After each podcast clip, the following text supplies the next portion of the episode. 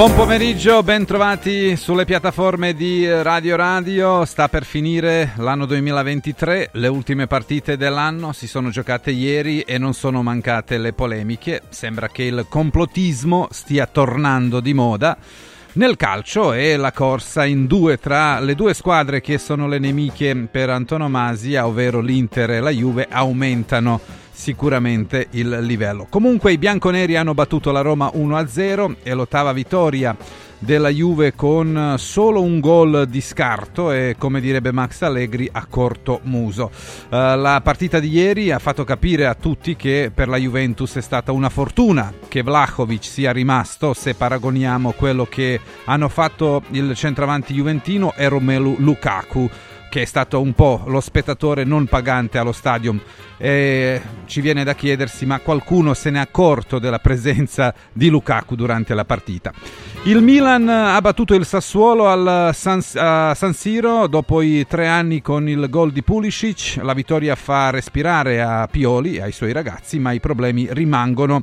Uh, primo di tutti, Leao non segna da troppo tempo, ieri è stato anche fischiato dal proprio pubblico e i rossoneri hanno uh, difeso il minimo vantaggio negli ultimi minuti contro il Sassuolo senza Berardi uscito per l'infortunio.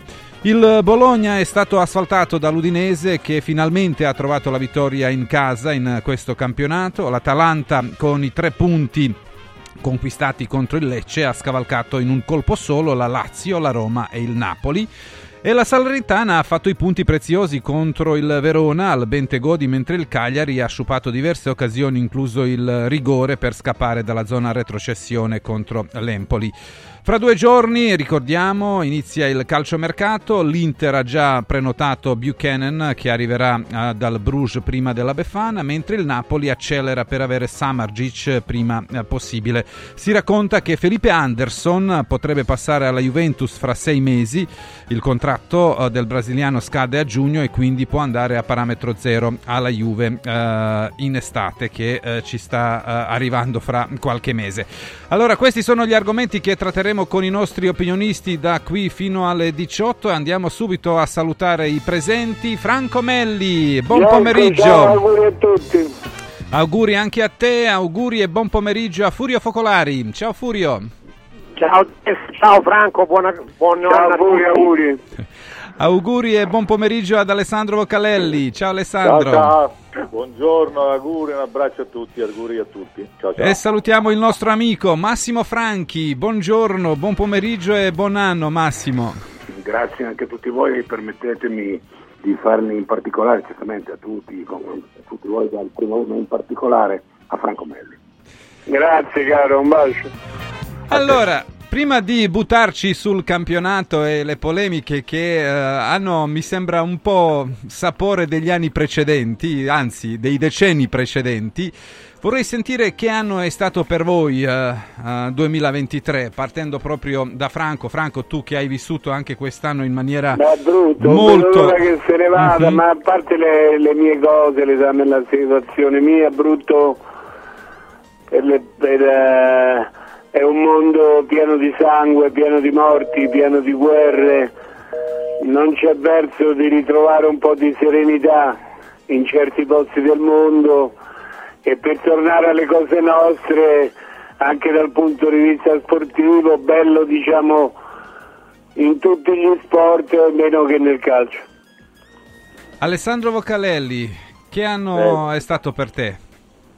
Eh, sono d'accordo con Franco, cioè noi eh, chiaramente eh, non, non, non, a livello personale ma a livello eh, mondiale è stato un anno orribile perché, perché, quando tu pensi a quello che succede in giro per il mondo, due guerre sono sotto gli occhi di tutti ma tante altre ce ne sono in giro per quella che viene chiamata una terza guerra mondiale fatta diciamo a spot però delle insomma, piccole guerre come diceva dieci anni fa Papa Francesco. Esatto si combatte su tutte le parti se pensi a quanta gente sta morendo, a quanti bambini stanno, quanti bambini stanno morendo, quanti profughi ha provocato questa, questa orribile situazione che stiamo vivendo. E non dico a cui ci stiamo abituando perché non ci si abitua nessuno, ma, ma, ma fammi dire che sembra non, non ci sia una, un tentativo di mero, vero di frenare perché, perché, perché poi, ripeto, io penso che che bisognerebbe lavorare tutti per, per la diplomazia, per capire come e dove evitare questi orrori che francamente ci tormentano la vita. Furio, che anno è stato secondo te questo 2023? Non lo sentiamo, andiamo da Massimo Franchi. Massimo, la stessa domanda per te. Bene, allora, anzi no, non bene, malissimo. Delle guerre hanno parlato in maniera approfondita i colleghi, purtroppo questo è un dato di fatto e non si vede, alla fine sono stato due, ho avuto la fortuna di, stare, di passare, eh, fare due trasferte in Arabia Saudita, una a Riyadh e una a Jeddah e, e, lì dicono, e sono arabi, no? e lì dicono che il conflitto in Israele-Palestina non finirà mai, sarà un conflitto eterno, dicono così, è bruttissimo, no? però eh, ne sapranno più noi e poi sono anche filoamericani, ci sono le basi americane in Arabia Saudita, è una cosa agghiacciante, però noi dobbiamo parlare di calcio, eh, quindi atteniamoci a questo, è stato un anno molto positivo per, club, per le squadre italiane perché erano anni che non eh, avevamo tre squadre, hanno perso tutte, ma sono tre finaliste nelle tre coppe europee e poi abbiamo eh, avuto anche un'altra finalista nel mondiale under 20, anche questa è una cosa molto sì. rarissima. E anche Under 19 ha vinto Under 20 europeo. Sì, stavo arrivando, sì. stavo eh, arrivando sì, alla, all'unica che ha vinto, però è la, dire, molto minore perché scendiamo di livello, non parliamo di top, le, i, tre, tre, i, tre, club italiani nelle finali poi Under 20 eh, finalisti mondo e Under 19 vittoriosi Europa. Comunque è una vittoria, 5 finali, una vittoria e 4 eh, runners up, no? finalisti. È un anno buono per il calcio italiano, qualificati per Euro 2024. Allora, vediamo se la terza sarà la volta fortunata sì, con Furio. Sì, Eccolo, sì, Furio. Questa, questa, è buona, è che io sono in viaggio. Eh, sono, ah, io pensavo stato... che tu fossi già sulla neve. Eh.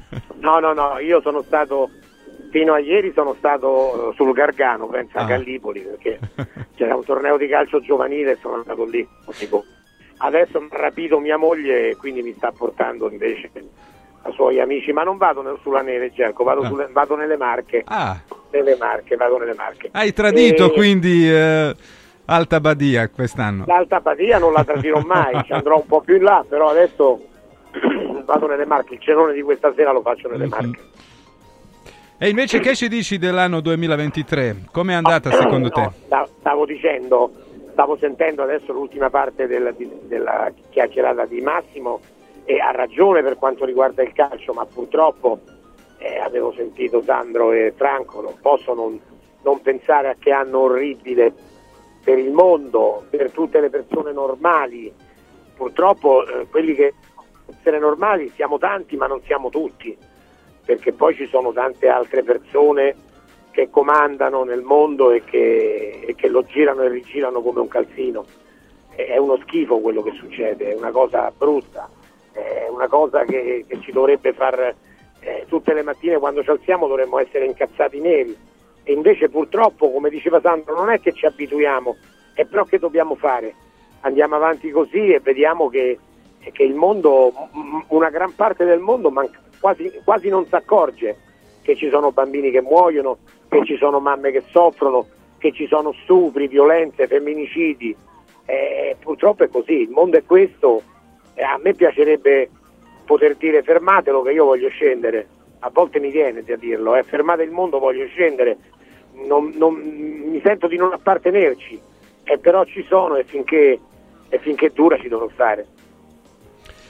Allora, uh, sì, hai ragione assolutamente Furio, ma uh, tornando al, al, calcio e così ci rallegriamo un po', uh, non vi sembra che stiamo tornando un po' 20 uh, anni, 25 anni indietro con le polemiche che sono div- divampate sono diventate anche un po' velenose ne- nelle ultime settimane? Forse anche perché ci sono la Juve e l'Inter che corrono per lo scudetto, Alessandro.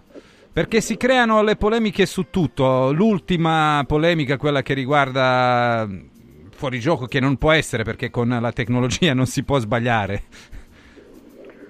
Ma io noto che non c'è nulla di diverso, sono le polemiche che sono sempre state molto, molto forti, molto accese.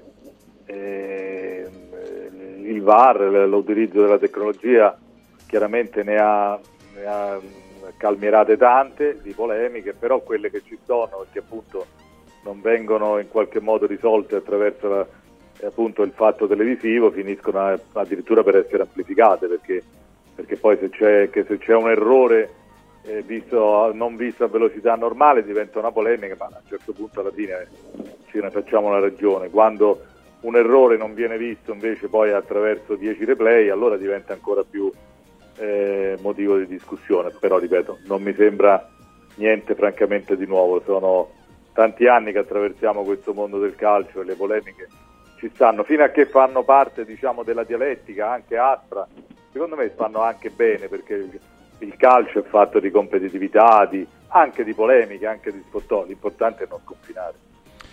Massimo, tu uh, come la vedi da, da, da, Torino? Anche questa, diciamo, polemica mi sembra anche abbastanza artificiale per uh, il gol di Rabiot di ieri. Certo, adesso con uh, fermo immagine tu puoi anche con l'intelligenza artificiale creare qualsiasi situazione che mh, potrebbe anche avere, mh, diciamo, le, le apparenze credibili, ma non lo sono, perché poi anche quelli che stanno nella stanza VAR non possono diciamo, abusare della tecnologia. Magari posso, si può sbagliare come ha sbagliato Doveri per quanto riguarda il fallo di Bissek su Strotman, ma sul fuorigioco no. Sì, o il fallo di Zerze che meritava eh, il, il, il, rosso, no? ci sono queste, queste polemiche, ma ci sono sempre state, sono pienamente d'accordo con quello che ha detto Alessandro Bocalelli, non, non vedo nulla di nuovo. Poi hai detto bene tu, artificia, usato l'aggettivo artificiale, perché se alle volte la punta del piede, eh, non lo so, di Vlahovic è in fuorigioco, la punta e le, l'allunce, no? e invece ieri Rabiot eh, la punta era un millimetro, tre millimetri, quello che, che mezzo centimetro più indietro, ma non, non sono realmente polemiche perché c'è appunto i, il VAR, il fuorigioco semiautomatico, eccetera. Non, mm, al limite uno può dire Acerbi ha detto che la Juve, ma in assoluto non ha mica torto perché i soldi sono quelli, eh, eh, dei tre attaccanti che sono costati così cari negli ultimissimi anni alla Juve. Però ecco, diciamo, poteva aspettare a dirla con l'Inter a sette punti, l'ha detta con l'Inter eh, che era più 4 o a, a quanto fosse, adesso è solo a, a, a, più 2 e Allegri non gli ha risposto, cioè gli ha risposto io guardo in casa mia, non guardo in casa, ma sono polemichette, no? eh, non, non, è una cosa eh, dove puoi dire che Juve e Inter eh, non meritano la classifica che hanno, penso che meritano tutte e due in pieno la classifica che hanno. Mm-hmm. Furio, tu che ci dici di, delle polemiche che sono diventate un pochino più presenti ultimamente? Ma mi viene da dire, eh, citando un classico, c'è qualcosa di nuovo oggi nell'aria, anzi di antico. Aquilone. eh, non, c'è, non, c'è, nessuna novità, Gerco.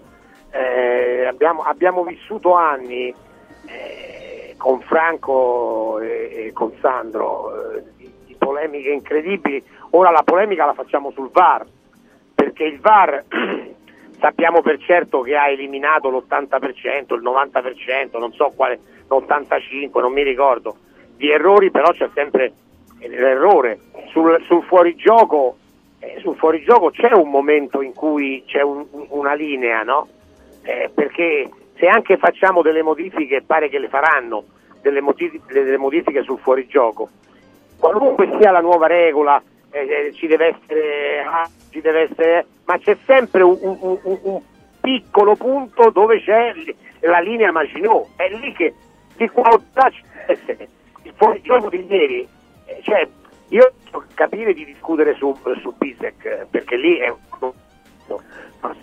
e Furio, purtroppo sei entrato nella zona dove non prendi il tuo telefono, magari eh, miglioreremo il tuo collegamento fra un po'. Intanto sentiamo Franco Meli sullo stesso argomento. Ma guarda, io credo che le polemiche sulla Juve siano una prassi direi abusata, nel senso che non mi pare dal punto di vista arbitrale un anno particolarmente vantaggioso per la Juve, probabilmente diciamo la verità lo è molto più per l'Inter. E la vittoria di ieri si poteva impedire parlando con l'ottica della Roma in tutt'altro modo, cioè se Mourinho fosse veramente uno stratega da campo, oltre che essere un grande comunicatore, probabilmente la Juve non avrebbe vinto, perché la Juve a un certo punto ha rinunciato ad attaccare, era tutta dietro a difendersi e la Roma ha continuato ad andare avanti con tre difensori centrali. Mm. Allora, vediamo se poi eh, riusciremo a, a, riavere Furio e sentiremo anche eh, la sua eh, disamina fino in fondo. Eccolo, lo abbiamo ripristinato sì, il collegamento. No, mm-hmm. Stavo dicendo praticamente quello che poi ho sentito anche da altri, cioè eh, ragazzi, sul fuorigioco non c'è da discutere. Si discute sul fuorigioco sbaglia perché c'è un, un qualunque sia la regola, come la cambiamo, la cambiamo, c'è un momento in cui per un millimetro o è o non è quello sì. sarà sempre così. Sulla storia di Bisek è diverso, lì c'è un errore e, e, possiamo discutere. Io ti dico una cosa, visto che noi siamo equidistanti da Inter e Juventus, eh, almeno geograficamente siamo equidistanti, eh, io credo che quest'anno le cose si siano, eh, è successo da una parte e dall'altra. Eh, la storia di Bisek è evidente, la, l'Inter mi ricordo anche adesso, non mi ricordo quale partita, ma ha avuto un'altra circostanza favorevole e la Juventus ha avuto quella di Bologna. Quindi voglio dire si equivalgono, cioè, però come diceva giustamente Massimo, vi sembra che non siano l'Inter e la Juventus le squadre che hanno il diritto di stare in classifica dove stanno? Se qualcuno la, la può pensare diversamente, secondo me è uno scemo, perché la Juventus e l'Inter sono in classifica dove devono essere, per i meriti che hanno acquisiti sul campo.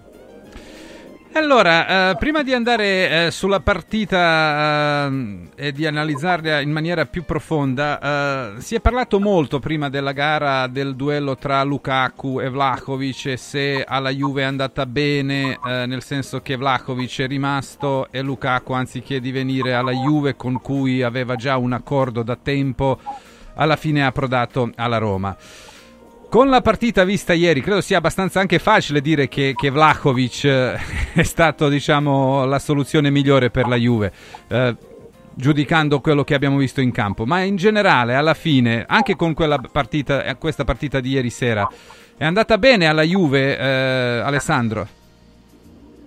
Io per tutta l'estate ho sostenuto che, che faceva bene alla Juve tenere Vlaovic, ma non per metterli sullo stesso piano dal punto di vista tecnico, perché perché oggi sono due grandi centravanti, forse nell'immediato uno al di là della partita di ieri può pure dire eh, Lukaku ti dà più, eh, più garanzie di Vlaovic, ma, ma, stiamo parlando di due grandi giocatori solo con uno che ha otto anni in meno di un altro, per cui pensare in un momento di, di magra di grandi attaccanti nel mondo, per cui non solo in Italia, tu ce n'hai uno come Vlaovic di 23 anni, non ci dimentichiamo 23 anni, perché noi a volte parliamo di giovani quando l'applichiamo a altri giocatori di 25-26 anni, questo è, è, un giocatore giovanissimo che già ha dimostrato grandi qualità, che è stato frenato da, da problemi chiaramente fisici, ma che, che sia un grande attaccante per me è un fatto indiscutibile, e pensare di cederlo per prenderne un altro di 31 a me sembrava assolutamente una cosa sbagliata, per cui penso che la Juventus abbia fatto alla fine benissimo a tenersi Vlaovic. Massimo, sei eh, rimasto fermo sulla tua posizione che riguarda Vlahovic o l'hai un po' modificata ultimamente? No, no, sono rimasto fermo perché non è che una partita, due partite buone cambino l'anno. Allora, parliamo di anno solare, quindi primo gennaio 2023, 31 dicembre, ci fermiamo al 30 perché oggi è festa e per il calcio non si gioca, no? Allora, vabbè, è, è quasi uguale, no? 30 o 31. Quindi, cosa succede? Guardiamo l'anno solare, gol di Lukaku lui ha giocato in due squadre diverse, no? per la prima parte Inter, sempre in prestito al Chelsea, seconda parte Roma. Gol di Lukaku 40, non ne ha fatti 54 come Ronaldo, 52 come Harry Kane, come Mbappé, 50 come Holland, che però ha saltato per l'infortunio le ultime sette partite, eh? perché se col City avesse potuto giocare sette partite forse adesso sarebbe più vicino ai 60, ma non si può dire, siamo tutti dai 50 in su, sì, sono super fuori classe.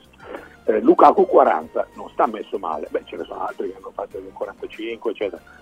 Vlakovic 16 dal primo gennaio, la prima partita del nuovo anno, a ieri 16 gol. Il giudizio è totalmente negativo per un giocatore che è costato 81,6 cash eh, più 10 bonus, questi niente perché non vince niente con la Juve finora e quindi siamo lì. Ma se cominciasse a vincere qualcosa, la Coppa Italia, non so così, eh, l'Europa non c'è, non può manco piazzarsi per una semifinale, allora qualche milioncino in più va a commisso.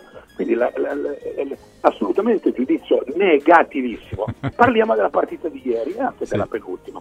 Ieri c'era in campo un numero 9, bravo, bravissimo, bravo, che ha fatto anche due colpi di tacco di cui uno assist, mai visto fare a, a Torino cose così, ha fatto un tentativo di rovesciata eh, volante. Posizionati meglio Massimo che ti perdiamo. Ha fatto un tentativo mm-hmm. di rovesciata volante tipo Ronaldo dal limite dell'aria, una cosa mai vista, una cosa pazzesca, poi non, era un po' velleitario se vogliamo, ma ci ha provato, l'unica cosa che poteva fare era, praticamente era quella, cioè, ha tentato, non è che ha cercato di stoppare, ha fatto delle cose fantastiche, era eh, attivo, aggressivo, eh, sempre eh, abbracciato, cinturato, è riuscito, è riuscito, anche a divincolarsi da una morsa piovresca, diciamo, no? e poi lì ha come, vabbè, il piede giusto della palla sul sinistro, non l'ha, colpi, non l'ha alzata a sufficienza, ha, ha, permesso il recupero ai difensori della Roma. Ha giocato una partita da 7,5, 7, datevi voi il voto che volete, non ha fatto gol, ma insomma il gol di Rabiola l'ha fatto mezzo lui, no? con quella meravigliosa eh, giocata di tacco.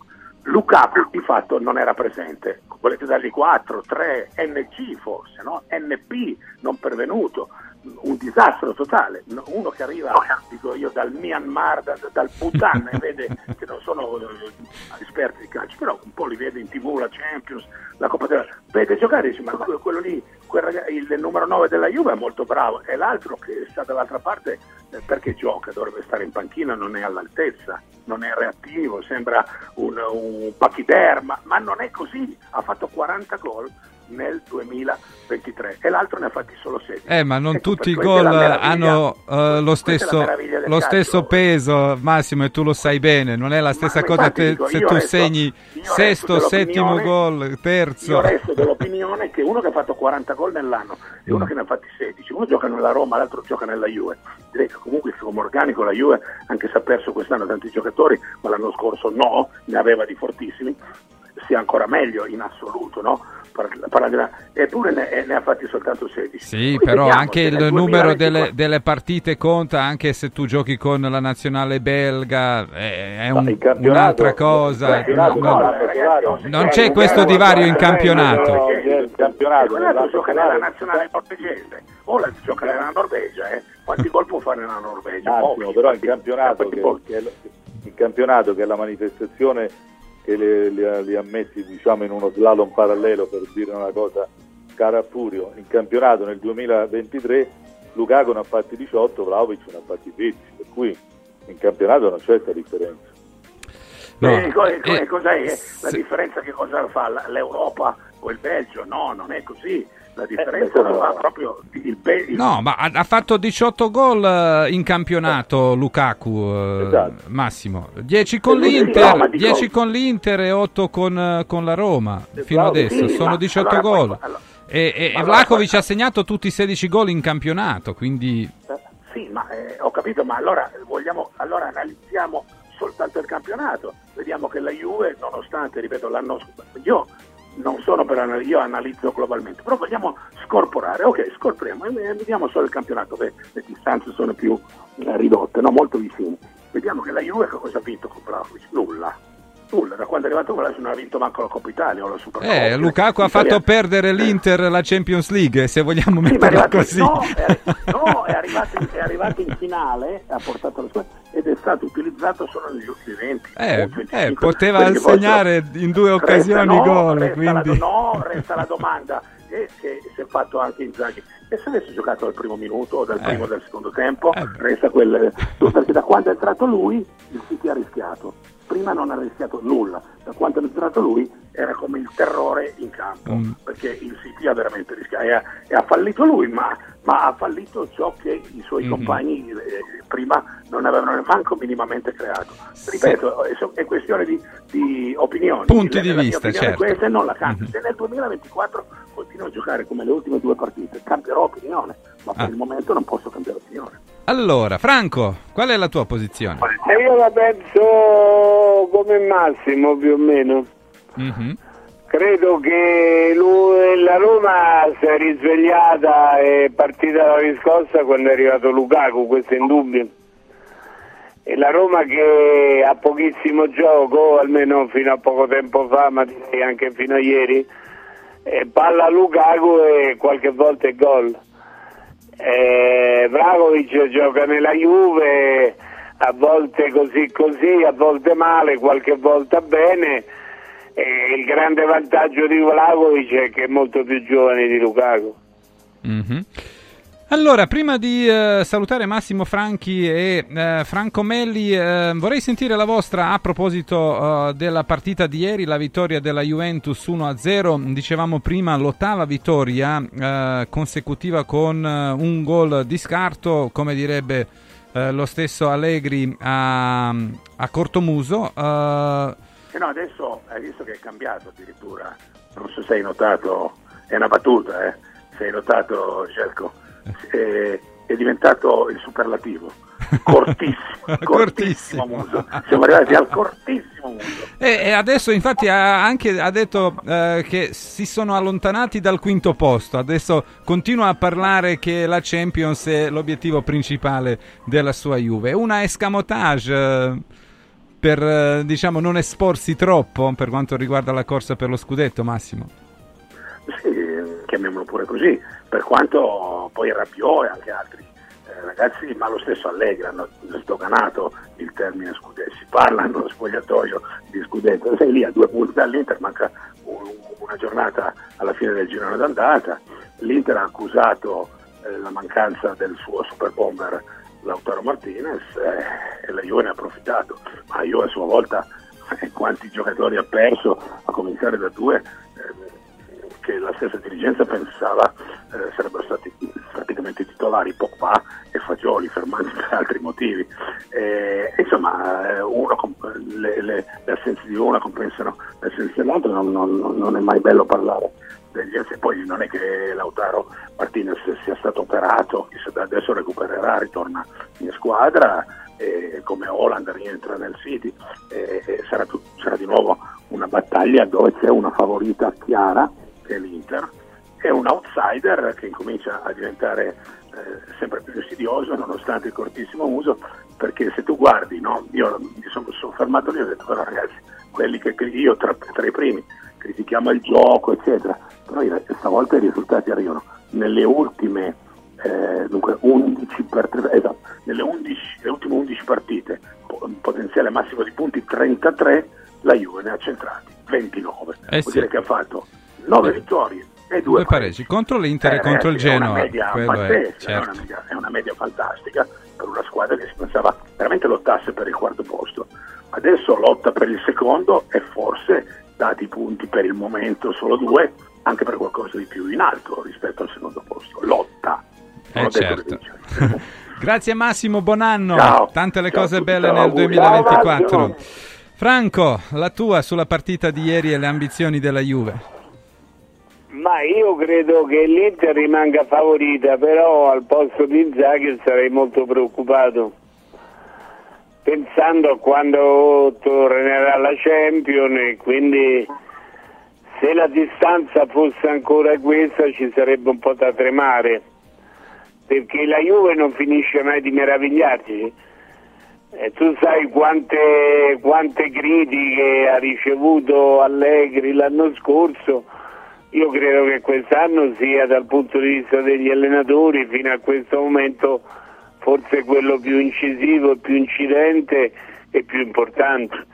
Della Juve ha fatto una squadra incredibile perché dice vince cortissimo muso ma vince mm-hmm. e direi spesso e volentieri senza correre pericoli come è capitato ieri perché ieri diciamo cortissimo muso però andiamo a vedere quanti tiri ha fatto la Roma a parte il palo di Cristante. di Cristante Grazie Franco, buon anno. Ciao ragazzi, ciao, buon anno a tutti, Alessandro a tutti. Allora, sentiremo Alessandro fra poco perché siamo arrivati alle 14.35, ripartiremo proprio da Alessandro Boccalelli, poi riavremo di nuovo con noi eh, Furio Focolari e aggiungeremo Roberto Maida e così ci concentreremo più, diciamo, eh, dalla parte giallorossa, ovvero dalla parte eh, della Roma. Adesso arrivano i consigli. Radio, radio, radio, radio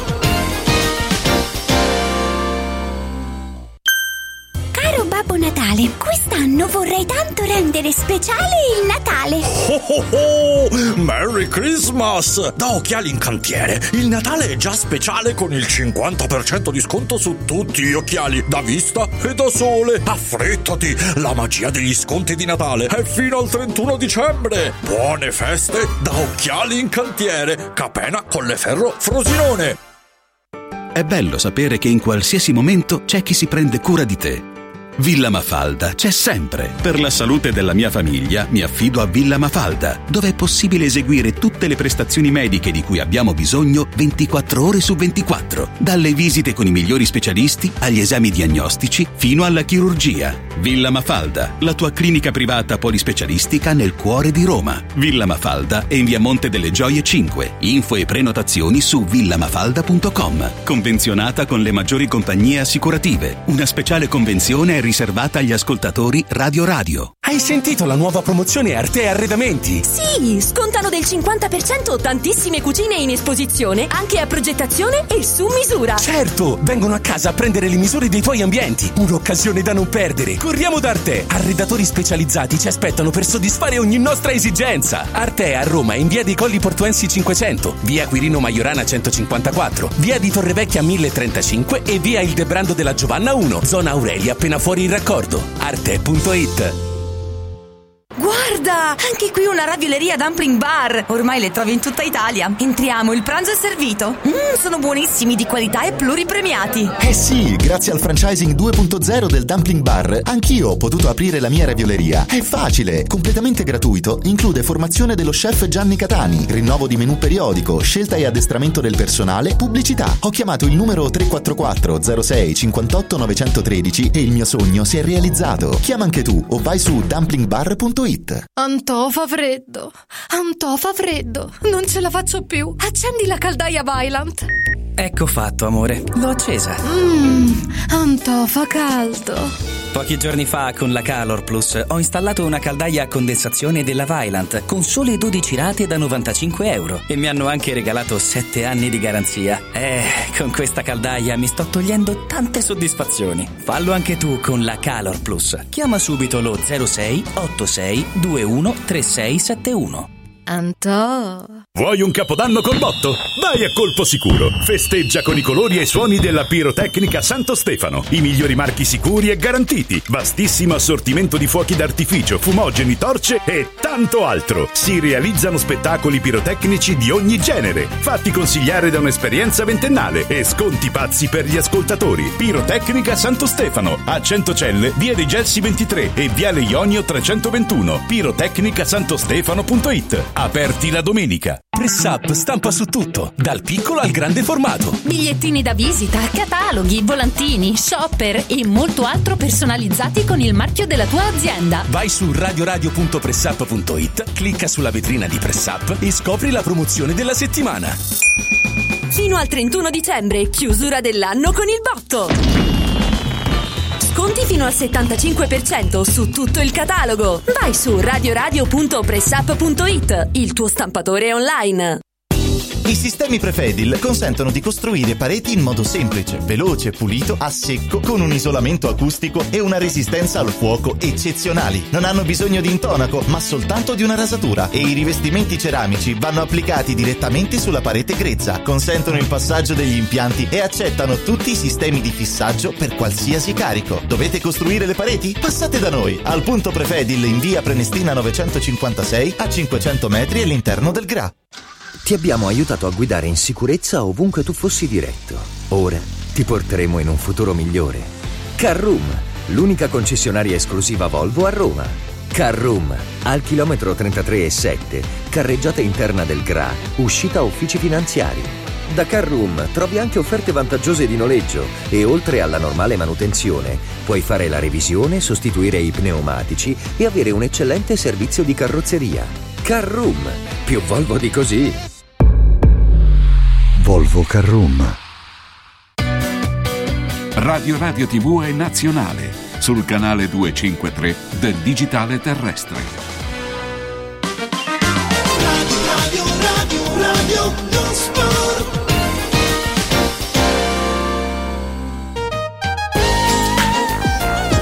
Torniamo in diretta, sono le 14 e 41 minuti. Furio Focolari e Alessandro Vocalelli sono con noi e salutiamo Roberto Maida. Ciao Roberto, buon pomeriggio. Ciao, buon pomeriggio, buon anno.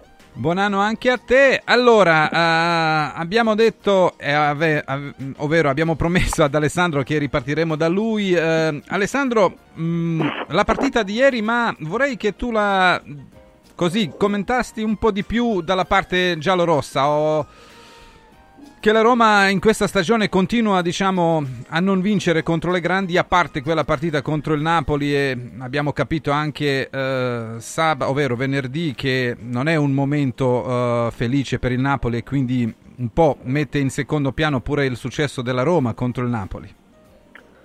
Eh, io ho, ho letto e ho ascoltato grandi apprezzamenti, addirittura grande entusiasmo per come ha giocato la Roma, cioè alla fine tutti contenti, eh, Mourinho ha detto che la Roma meritava di vincere e ho letto e ho ascoltato, ripeto, tanti, tante opinioni che seguono questa, questa scia. Eh, a me francamente non è sembrato così, ma forse sbaglio io, per carità, se tutti la pensano in un modo, io eh, non è che eh, voglio, voglio, andare controcorrente e pensare di aver ragione, però, però io ho visto la Roma nei primi 20-25 minuti che ha giocato, è partita bene con una buona personalità, e, e, poi secondo me è sparito dal campo, nel senso che, eh, che poi la, la, Juve ha giocato la partita, ha costruito tre occasioni importanti, una con Ildiz che ha sfiorato il palo, una con eh, Mancini che ha recuperato all'ultimo momento su Vlaovic, un'altra con Dica che ha fatto un intervento miracoloso sulla linea sul tiro di Kostic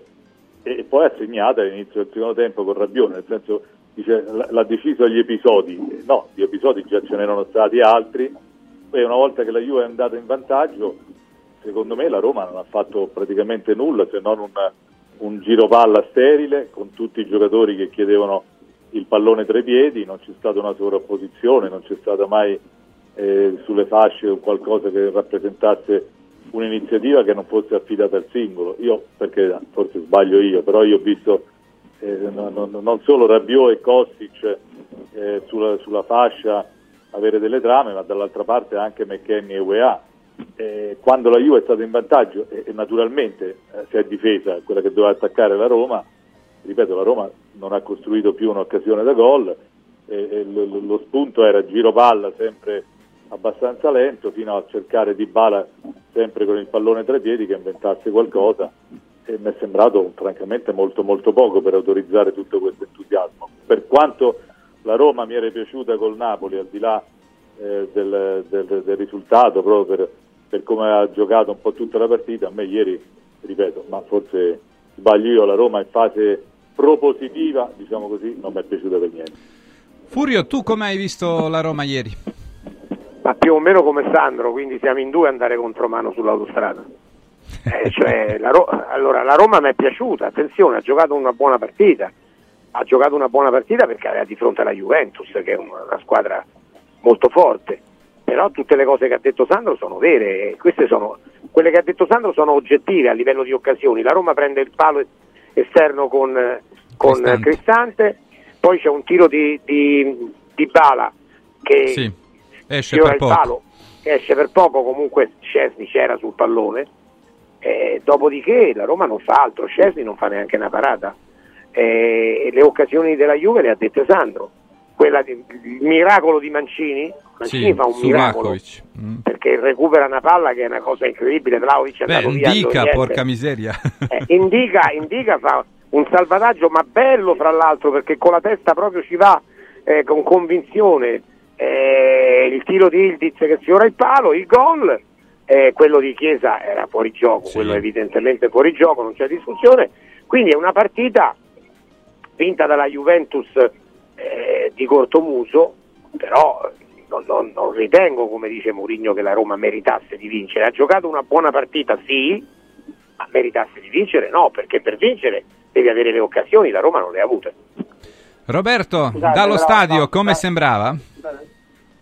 Però no, io non, non ho sentito dire a Mourinho meritavamo di vincere, gli ho sentito dire avremmo potuto vincere anche noi se nel primo tempo avessimo concretizzato una delle occasioni che ci è capitato. A me sembra che Mourinho fosse soddisfatto soprattutto della personalità, dell'atteggiamento e sono d'accordo con voi che la Roma forse neanche un tempo è stata superiore alla Juventus, una ventina di minuti, i primi 20 è stato- sono stati veramente di grande qualità e di grande, eh, di grande presenza all'interno della partita, quasi di dominio. Poi è venuta fuori la Juve e dopo il gol della Juve la Roma francamente è, proprio evaporata, è, rimasta sì in controllo della partita perché doveva rimontare, ma 57,5 di possesso palla non fanno niente se non sei mai pericoloso. Io su questo sono perfettamente d'accordo con voi. Non ho visto però, ecco Alessandro, per rispondere Alessandro, non ho visto questo particolare entusiasmo. Ho visto Mourinho sostenere delle teorie che possono essere più o meno giustificate, eh, ma non mi pare che i tifosi della Roma siano così contenti di aver incassato il solito 1-0 alla Juventus Stadium.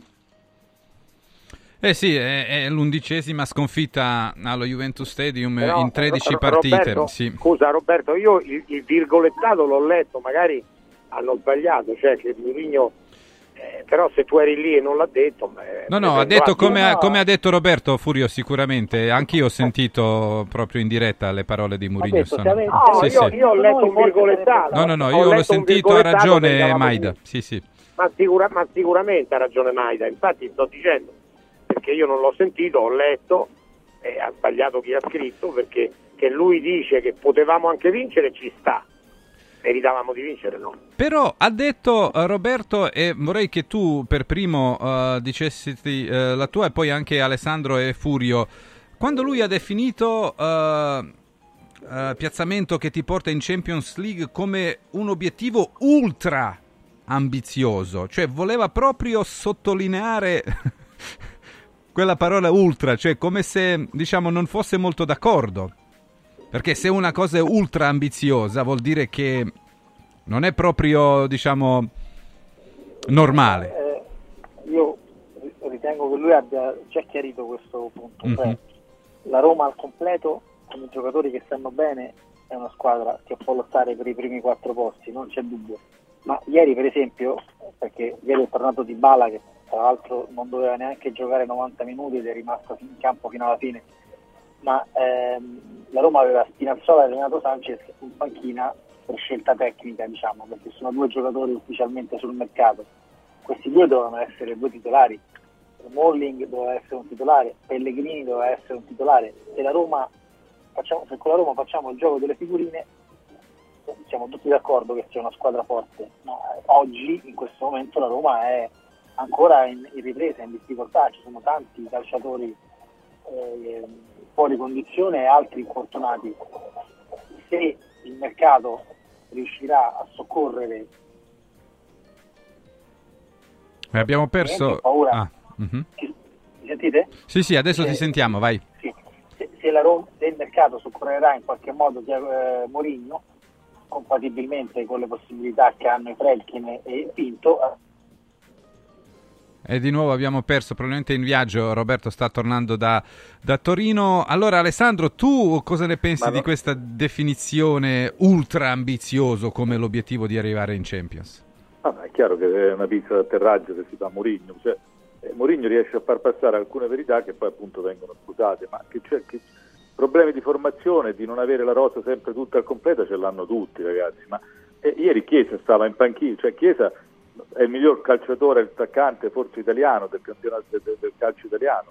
E stava in panchina perché non stava bene, è entrato a 20 minuti dalla fine, cioè, eh, la, Juve mancava Cambiaso che, che per la Juve è un giocatore molto importante che era squalificato, cioè pensare che ci possa essere una squadra che al, che, che- che al massimo sempre dei giocatori, al massimo della forma, la Roma ieri ce l'aveva quasi tutti, c'era Di Bala, c'era No, Lukaku. ma c'era- Sandro, Sandro, pensa, pensa alla Lazio come ha giocato Esatto, contro il Frosinone. Io non voglio mettere in contrapposizione alla Lazio che gli mancavano Lazzari, Beh, Casale, la spina Romagnoli. dorsale, sì. Lazzari, Casale, Romagnoli, Luis Alberto è immobile. Dice vabbè giocava col Frosinone e non con la Juve.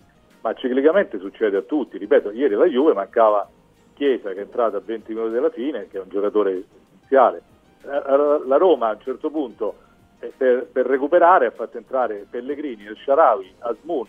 Cioè non è che stiamo parlando di, di giocatori qualunque. Cioè, allora, se, se ogni volta noi eh, diciamo che la Roma deve essere al massimo della condizione non ci sarà mai. Allora, pensare che, che la Roma fa un- un'impresa, un'ultra impresa, se arriva a lottare per le prime quattro, è chiaramente una cosa uso e consumo della Roma stessa, ma non solo di Mourinho, ma anche dei giocatori. Io trovo che, che anche nei confronti dei giocatori, adesso usciamo da Mourinho, perché sennò qui ci dividiamo sempre, Mourinho, eh, Sarri a favore, contro, usciamo da cioè, questa forma di buonismo anche nei confronti dei giocatori della Roma eh, non va più bene.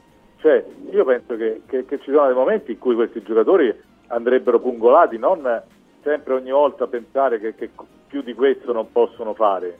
Ma la Roma può fare molto più di questo. I giocatori, lasciamola fuori Mourinho, chi è l'allenatore, l'allenatore non mi interessa. I giocatori della Roma possono fare molto di più di quello che stanno facendo, di essere comunque a 15 punti da- dalla Juve, essere a, a 5 punti dalla Fiorentina, dopo uh, uh, quattro mesi di campionato in cui sono arrivati anche secondi in Europa League. Allora noi ci dobbiamo mettere d'accordo. L'anno scorso eh, abbiamo detto la Roma ha vinto praticamente l'Europa League. Cioè, è, è opinione diffusa e anche secondo me giustificabile che la Roma ha quasi vinto l'Europa League. È la stessa squadra che ha vinto l'Europa League, per cui proprio tanto scarsa non deve essere. Ci metti Lukaku e, e fa un campionato come quello che sta facendo la Roma e, e sta a, a giocare gli spareggi dell'Europa League. A me sembra che, ripeto, questo buonismo che c'è nei confronti della Roma tutta, eh, quindi non solo di Mourinho, io trovo che sia una cosa francamente che, che non aiuta la Roma, cioè, perché ogni volta che la Roma non, non- non fa dei risultati e non ne sta facendo è perché non c'è la rosa al completo, ma la rosa al completo non ce l'ha nessuno, ripeto, non ce l'aveva neanche la Juventus ieri che c'aveva fuori dall'inizio della stagione. Pogba, Fagioli, squalificato, cambiato, fuori Chiesa e anche la Juve non c'ha la, la rosa al completo, però, però c'ha 15 punti di più al di là della partita di ieri, ma se non vogliamo fare il paragone con la Juve, è messa bene, ma facciamolo col Bologna, con la Fiorentina che ha gli stessi, ma io lo dico anche nei confronti della Lazio in campionato, eh, solo- Beh, un punto di differenza solo Eh, tra esatto, la Roma e la Lazio. Mhm. la Lazio ha la scusante, tra virgolette, qualcuno può chiamarla una scusante, per qualcuno un'analisi, per qualcuno una giustificazione, che ha giocato sei partite di Champions di alto livello. E la Roma, francamente, ha giocato col Servette e con lo Sheriff in Europa League. Però di giovedì, sai, anche giovedì ha un suo peso. Come- Allora giustifichiamo sempre tutto, dai.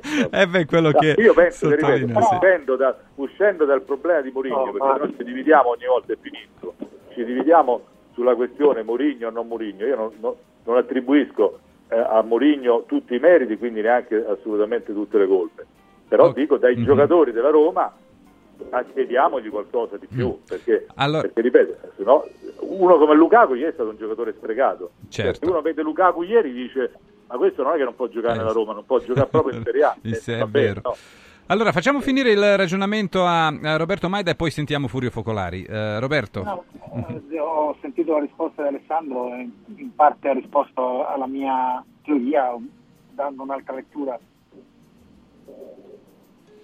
E Siamo niente. sicuri che il Mi sentite? Eh, sì, però eh, prova ancora una volta e poi Eh, vediamo se... Ok, scusa, dicevo, Lukaku no- non gioca ai suoi livelli da qualche settimana, non è che ieri ha giocato E niente, Sì, allora volte eh, stato ci proveremo con Roberto magari, magari domani con l'anno Cioè, nuovo. Quante volte ha ricevuto un pallone giocabile Lukaku ieri? A me è sembrato Eh, poche volte. Furio, la tua. Ma sì, io eh, anche qui sono d'accordo con Sandro, cioè eh, bisogna essere meno buonisti perché eh, ragazzi, le squadre, le squadre che hanno tanti tanti assenti, ma eh, vogliamo parlare del Milan? Ragazzi, il Milan fa esordire i ragazzi dei 15 anni, Sì. dei 18 anni, dei 17 anni, perché non sa più chi mettere in squadra, ragazzi. Cioè, ma è normale.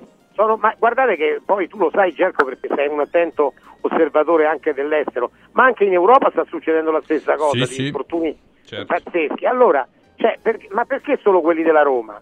perché alcuni sono cronici e vabbè hanno sbagliato a prenderli. E allora quando parliamo della Juve diciamo non c'hanno Pogba e Fagioli e io dico sì ma Pogba era già un ex giocatore e Fagioli ha scommesso peggio per lui eh, ragazzi quindi non può non ci possiamo attaccare a quello dopodiché alla Juve gli manca Chiesa gli manca Cambiasso alla Lazio l'abbiamo appena detto al Milan gli manca mezza squadra all'Inter gli manca Lautaro Martinez Pavard cioè Di tutte le squadre Mhm. di Marco tutte le Alla squadre Fiorentina sono- manca Nico Gonzalez, sta fuori. alla Fiorentina Nico Gonzalez, ma sono tutte le squadre nelle stesse condizioni. La Roma, ha ragione Sandro, i giocatori della Roma, perché guard- parliamo di quelli che ci sono. Paredes deve dare di più. Paredes cosa fa in mezzo al campo? Tu passaggetti a destra, tu a sinistra. Eh, Spinazzola è fuori per scelta tecnica. Spinazzola è un giocatore che dovrebbe giocare meglio perché l'incidente che ha avuto ormai è roba di, di due anni e mezzo fa. Due anni e mezzo fa, ragazzi. Quindi è un giocatore che se non gioca bene, eh, non lo so io perché, ma insomma, voglio dire, l'unica cosa è Renato Sanchez che è un acquisto sbagliato perché, perché era rotto, perché non funziona, ma non consideriamolo, no? La Roma già l'altro anno ha avuto Wijnaldum nella stessa situazione e non gli ha giocato mai e quest'anno non gli gioca questo qui, ma gli altri sì. Però eh, Lukaku, Lukaku è un periodo che, co- come diceva giustamente Roberto, eh, è un periodo che non funziona bene. E se- tenete presente, la Roma contro il Napoli Mhm. ha vinto con merito, l'abbiamo detto tutti che con merito, però finché erano, die- erano 11 contro 11 era 0-0 eh, ragazzi. È vero anche questo. voglio Allora, prima ecco, di... Vai Alessandro. No, rapidamente. Tanto stiamo parlando de- della stessa radio e stiamo parlando di un collega che io stimo, eh, per carità, come Gianluca Lengua. Stamattina sentivo a Radio Radio che lui dicesse magari la Roma ci avesse McKenny. Eh, vabbè, se siamo arrivati a magari la Roma ci avesse McKenny. No, cioè, voglio dire, chiediamoci perché McKenny sta giocando così bene. Sarà che... Eh, doveva essere ceduto, eh, la Juve lo sì, voleva vendere. Eh, eh, Sandro, Sandro, se quest'estate, se quest'estate avessero proposto McKenny alla Roma, facevamo trasmissioni compreso, compreso Lengua, avremmo detto ma che siete matti, ma che No, vergogna. no, voglio dire, se McKenny gioca così è perché il preparatore atletico evidentemente l'ha preparato bene. Il preparatore mentale lo, lo sta preparando bene. Dal punto di vista tattico evidentemente è messo nelle condizioni migliori, per cui c'è un lavoro dietro per portarlo a questi livelli, per portarlo a, a buoni livelli. Ma non è che magari ci avessi McKenny, evidentemente dietro la riuscita di ogni giocatore c'è un lavoro di equip che riguarda l'allenatore, il preparatore, il preparatore, il mental coach, il giocatore stesso che riesce ad arrivare a buoni livelli. Noi siamo sicuri che alla Roma McKenny avrebbe reso la stessa cosa o alla Lazio? Io francamente qualche dubbio ce l'ho, per cui non è che ogni volta se un giocatore gioca bene e, uno dei nostri gioca male, dice vabbè quello è più forte, no, chiediamoci perché quello sta giocando bene e perché alcuni dei nostri stanno facendo invece eh, assolutamente Certo. male. Allora, La, la triste verità, la triste, tristissima verità, caro Gelco, sì. perché noi continuiamo a dire eh, a trovare scuse, a trovare. La verità è che la Roma ottava, la Lazio nona. Esatto. Allora, Ragazzi, eh, as- aspettate eh, un attimo. L'ultima domanda riguarda proprio la Lazio, ma prima sentiamo due consigli insieme veloci. Con Eurobet.live scoprite i risultati in tempo reale, le statistiche sulle partite e sui marcatori. Restate sempre aggiornati per non perdervi nulla. Con Eurobet.live accendete la passione per il calcio. Radio Radio Lo Sport vi aspetta il martedì e il venerdì pomeriggio e il mercoledì mattina con tutti i numeri del calcio con Eurobet.live. Io torno a cantare. Ma te la ricordi la mia voce? Te la faccio sentire? No, e me la ricordo. Queste feste, Pio e Amedeo tornano al cinema. E di sabbia di scoglio tu! Dimostra a tuo padre che sei, buttati!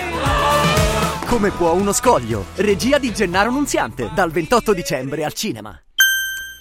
Allora ricordo anche ai nostri ascoltatori che noi domani saremo in diretta dalle 14 alle 18, quindi Radio Radio Lo Sport eh, in diretta anche eh, all'inizio dell'anno, il primo gennaio del 2024 sarà in onda, credo che ci saranno Ilario e, e la Biotti, poi eh, vedremo come ci organizzeremo per eh, domani, però sicuramente saremo in diretta, quindi seguiteci anche il primo nel primo giorno del- dell'anno. Intanto l'ultima domanda per eh, Furio Focolari e Alessandro Boccalelli. La Lazio in ottica del fatto che eh, Felipe Anderson non è infortunato, però come se lo fosse perché gioca male, è stato sostituito nell'intervallo durante la partita contro il Frosinone e sono uscite le voci questa mattina che lui andrà alla Juventus a parametro zero fra sei mesi. C'è un nesso o è No. una coincidenza? No, non c'è nessun nesso perché a Sarri per dire non gliene può fregare di meno dove andrà fra sei mesi. Adesso è un suo giocatore e cerca di, di sfruttarlo al meglio. Il problema è che in questo momento, e la stessa cosa la dico sul giocatore, anche se andrà alla Juventus o dove vuole perché è in scadenza di contratto, e se non lo rinnovano lui probabilmente andrà via. Ma il giocatore se- se può giocare bene, gioca bene. Il problema è che non sta giocando bene, che è in una situazione fisica non al top, che, eh, che sbaglia le cose più facili. E dietro c'è un giocatore invece che sta in grande spolvero e quindi eh, può capitare che lui rimanga fuori.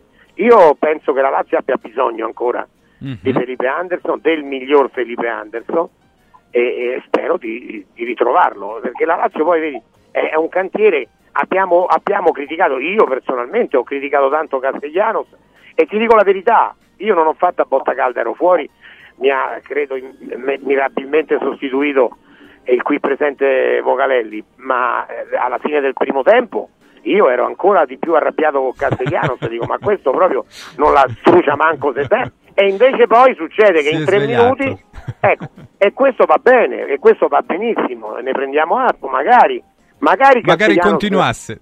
magari continuasse così sa- saremmo tutti molto felici e quindi ci auguriamo che lo faccia Vocalelli. Allora, su Felipe Anderson eh, la penso come esattamente come Fury, non c'è nessun nesso, eh, perché, anche perché eh, cioè, se continua a giocare così Felipe Anderson, ma sicuro che la Juve gli dà più dei 3 milioni e mezzo che gli ha proposto la Lazio, perché la Lazio gli ha proposto il rinnovo a 3 milioni e mezzo di, di euro netti l'anno, che francamente non è che mi sembrano, mi sembrano pochi. E, e allora se io fossi la Juve, francamente, se lui continua a giocare così eh, per tutta la stagione, mi porrei il dubbio di dargli eh, a questo punto 4 o 4 e mezzo, per cui ha tutto l'interesse anche lui a giocare meglio per, per potersi eventualmente sistemare, per cui non credo che ci siano essi, credo che sia un, un momento di grande difficoltà, anche se poi parliamoci chiaro pure con qua, cioè Felipe Anderson è, è quello dell'anno scorso che non ha saltato un minuto e ha giocato sempre con continuità o è più quello di, di quest'anno o forse una via di mezzo che, che, che ha delle pause e a volte lo perdi continuamente, per cui non credo ci siano nessi. Su Castiglianos eh, ha ragione Furio, nel primo tempo non è che si avesse fatto niente di eccezionale, potrei dire con una battuta, però eh, è chiaramente una battuta. Eh, fortunatamente stavolta ha potuto giocare una partita intera perché se ci fosse stato immobile in panchina e, e magari ci fosse stato, e probabilmente il Castigliano al 55esimo, al 60esimo usciva.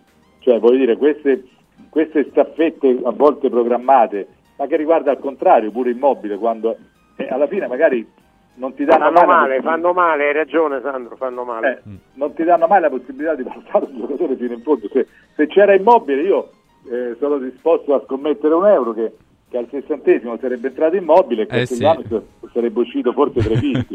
per cui diamogli la possibilità, come è successo stavolta per forza maggiore, di giocare 90 minuti o di giocare qualche partita. Eh, le Poi- porte girevoli sono sempre Esatto. dietro l'angolo, quindi...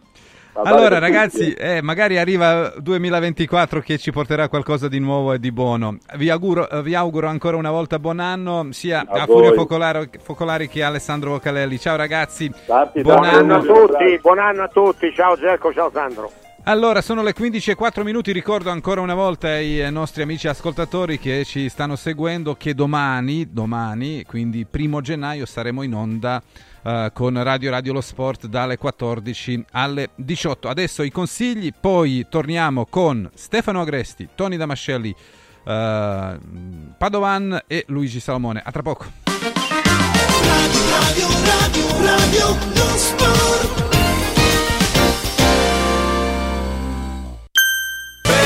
Io torno a cantare. Ma te la ricordi la mia voce? Te la faccio sentire? No, e me la ricordo. La Queste feste, Pio e Amedeo tornano al cinema. E di soffio di scoglio tu! Dimostra a tuo padre che sei, buttati! Come può uno scoglio? Regia di Gennaro Nunziante, dal 28 dicembre al cinema. Olio nuovo extravergine di oliva Sabina Top. Eccellenza agroalimentare del Lazio, garantito e certificato dal consorzio Sabina Top.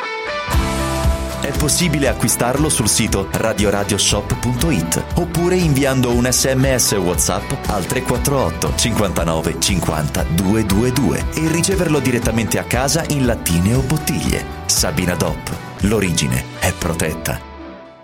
Il Natale è d'oro da Universo Oro. Se vuoi vendere il tuo oro, questo è il momento giusto. Universo Oro ti offre una quotazione straordinaria a partire da 41 euro al grammo. 41 euro al grammo netti senza commissioni, con pagamento immediato. Ottieni il massimo. Scegli Universo Oro, dove il Natale è d'oro. 800 13 40 30. Universo-oro.it Il sistema Brick rivoluziona il modo di costruire, di progettare, di razionalizzare e gestire il cantiere. Le tramezze e le fodere interne degli appartamenti possono essere realizzate al momento della vendita, consentendo agli acquirenti di personalizzare la distribuzione degli ambienti. In una settimana si otterranno le pareti completamente tinteggiate e asciutte. State progettando un edificio? Venite a trovarci al punto Prefedil in via Prenestina 956 a 500 metri all'interno del GRA.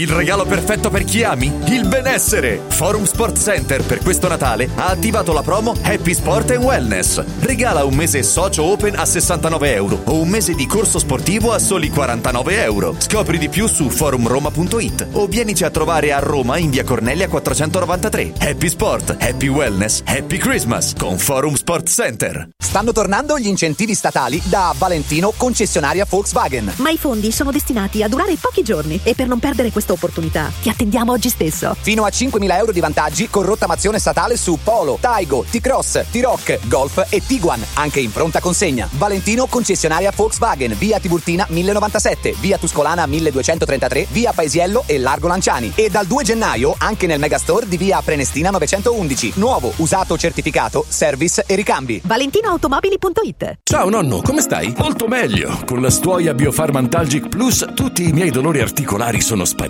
Te l'avevo detto. Grazie alle proprietà antidolorifiche e antinfiammatorie della stuoia Biofarmantalgic Plus, anch'io sono tornato ad allenarmi. Allora organizziamo subito una partita a calcetto.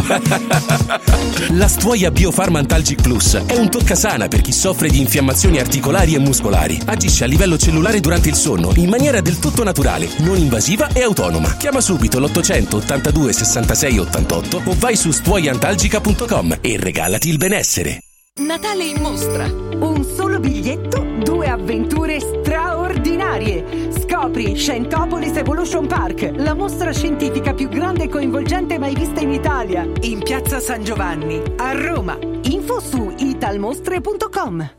Partorire in Mater Day significa vivere un momento indimenticabile in un ambiente familiare e protetto, operativo 24 ore su 24 per seguirti in ogni fase della gravidanza, dalla diagnostica prenatale al parto, con uno staff medico e ostetrico interamente dedicato a te e al tuo bimbo. Puoi travagliare in camera, circondata dalle persone che ami e scegliere il parto spontaneo che preferisci, anche in acqua. Visita la struttura e prenota il tour guidato allo 06 80 2201 o tramite il sito clinicamaterday.it. Il 6 gennaio torna la corsa del giocattolo, 46esima edizione, nello splendido scenario della terrazza del Pincio a Villa Borghese. La manifestazione non competitiva aperta a tutti di corsa, marcia o passo libero di 5 km. Per partecipare basta portare un giocattolo anche usato in buono stato. I giocattoli raccolti saranno consegnati a cura della Croce Rossa ai bambini degli istituti per l'infanzia abbandonata e ad alcuni reparti pediatrici degli ospedali romani. 6 gennaio, la corsa del giocattolo, terrazza del Pincio. Ritrovo ore 9, partenza ore 11, in diretta su Radio Radio. Jingle bells, jingle bells, jingle all the way. Oh, what fun it is to ride in a one horse open sleigh. Jingle bells, jingle bells, jingle all the way. Oh, what fun it is to ride in a one horse open sleigh. Buone feste da Radio Radio.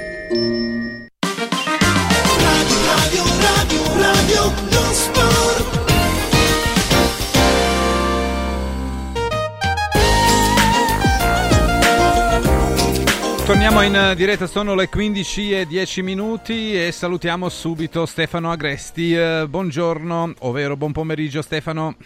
Ciao, buon pomeriggio agli ascoltatori. Buon pomeriggio a Tony Damascelli. Ciao Tony. Buon pomeriggio a tutti. Buon pomeriggio a Giancarlo Padovan. Ciao, buon pomeriggio. Allora, tra poco si eh, unirà a noi anche Luigi Salomone, ma io vorrei eh, fare con voi prima eh, un giro veloce sulla partita che ha chiuso l'anno 2023 per quanto riguarda il campionato italiano eh, Juventus-Roma, per poi dedicarci al Milan, alla Lazio e anche all'Inter. Eh, Stefano Agresti, la vittoria ottava consecutiva, per usare diciamo la nuova espressione di Allegri, a cortissimo muso questa volta contro la Roma 1-0. Sì, beh, è una vittoria, è una vittoria molto molto importante perché ovviamente la Juve si è riavvicinata all'Inter, ora è a meno 2 e è una vittoria che la Juve ha fatto come vittoria della Juve, ma la partita è stata ancora una partita eh, intensa, le squadre l'hanno fatta eh, tutte e due, è una partita secondo me, anche se con poche occasioni, ma ma non è che quando ci sono tanti gol eh, per forza ci deve essere spettacolo, lo spettacolo anche partite magari che sono così, che finiscono vero. La Roma nel primo tempo secondo me ha giocato un primo eh, eh, le linee sono che... disturbate oggi eh, anche con Stefano Agresti. Vediamo se riusciamo a migliorare il collegamento con Stefano. Tanto sentiamo Tony. Tony, eh, la solita Juve possiamo dire in questa stagione? Concede pochissimo e poi un gol in un modo o nell'altro lo trova. Dunque, innanzitutto è stato un ottimo gol di fattura come combinazione di gioco, quindi mm-hmm. non una combinazione casuale. E dopodiché è stata la classica partita del calcio italiano. Molta circolazione di palla, moltissime interruzioni di gioco, portieri poco impegnati. Questo è il nostro calcio mm-hmm. riguarda tutte le squadre, nessuna, nessuna, eccezione. Ha vinto la squadra che sta meglio, eh, senza alibi, ha vinto la squadra che ha creduto maggiormente in questa partita e, e, e, ha, e ha, trovato il gol, ha avuto anche altre occasioni per eh, consolidare il risultato, nulla di più. Mm-hmm. Giancarlo Padovan, la tua sulla vittoria della Juve. Beh, la partita è stata molto equilibrata.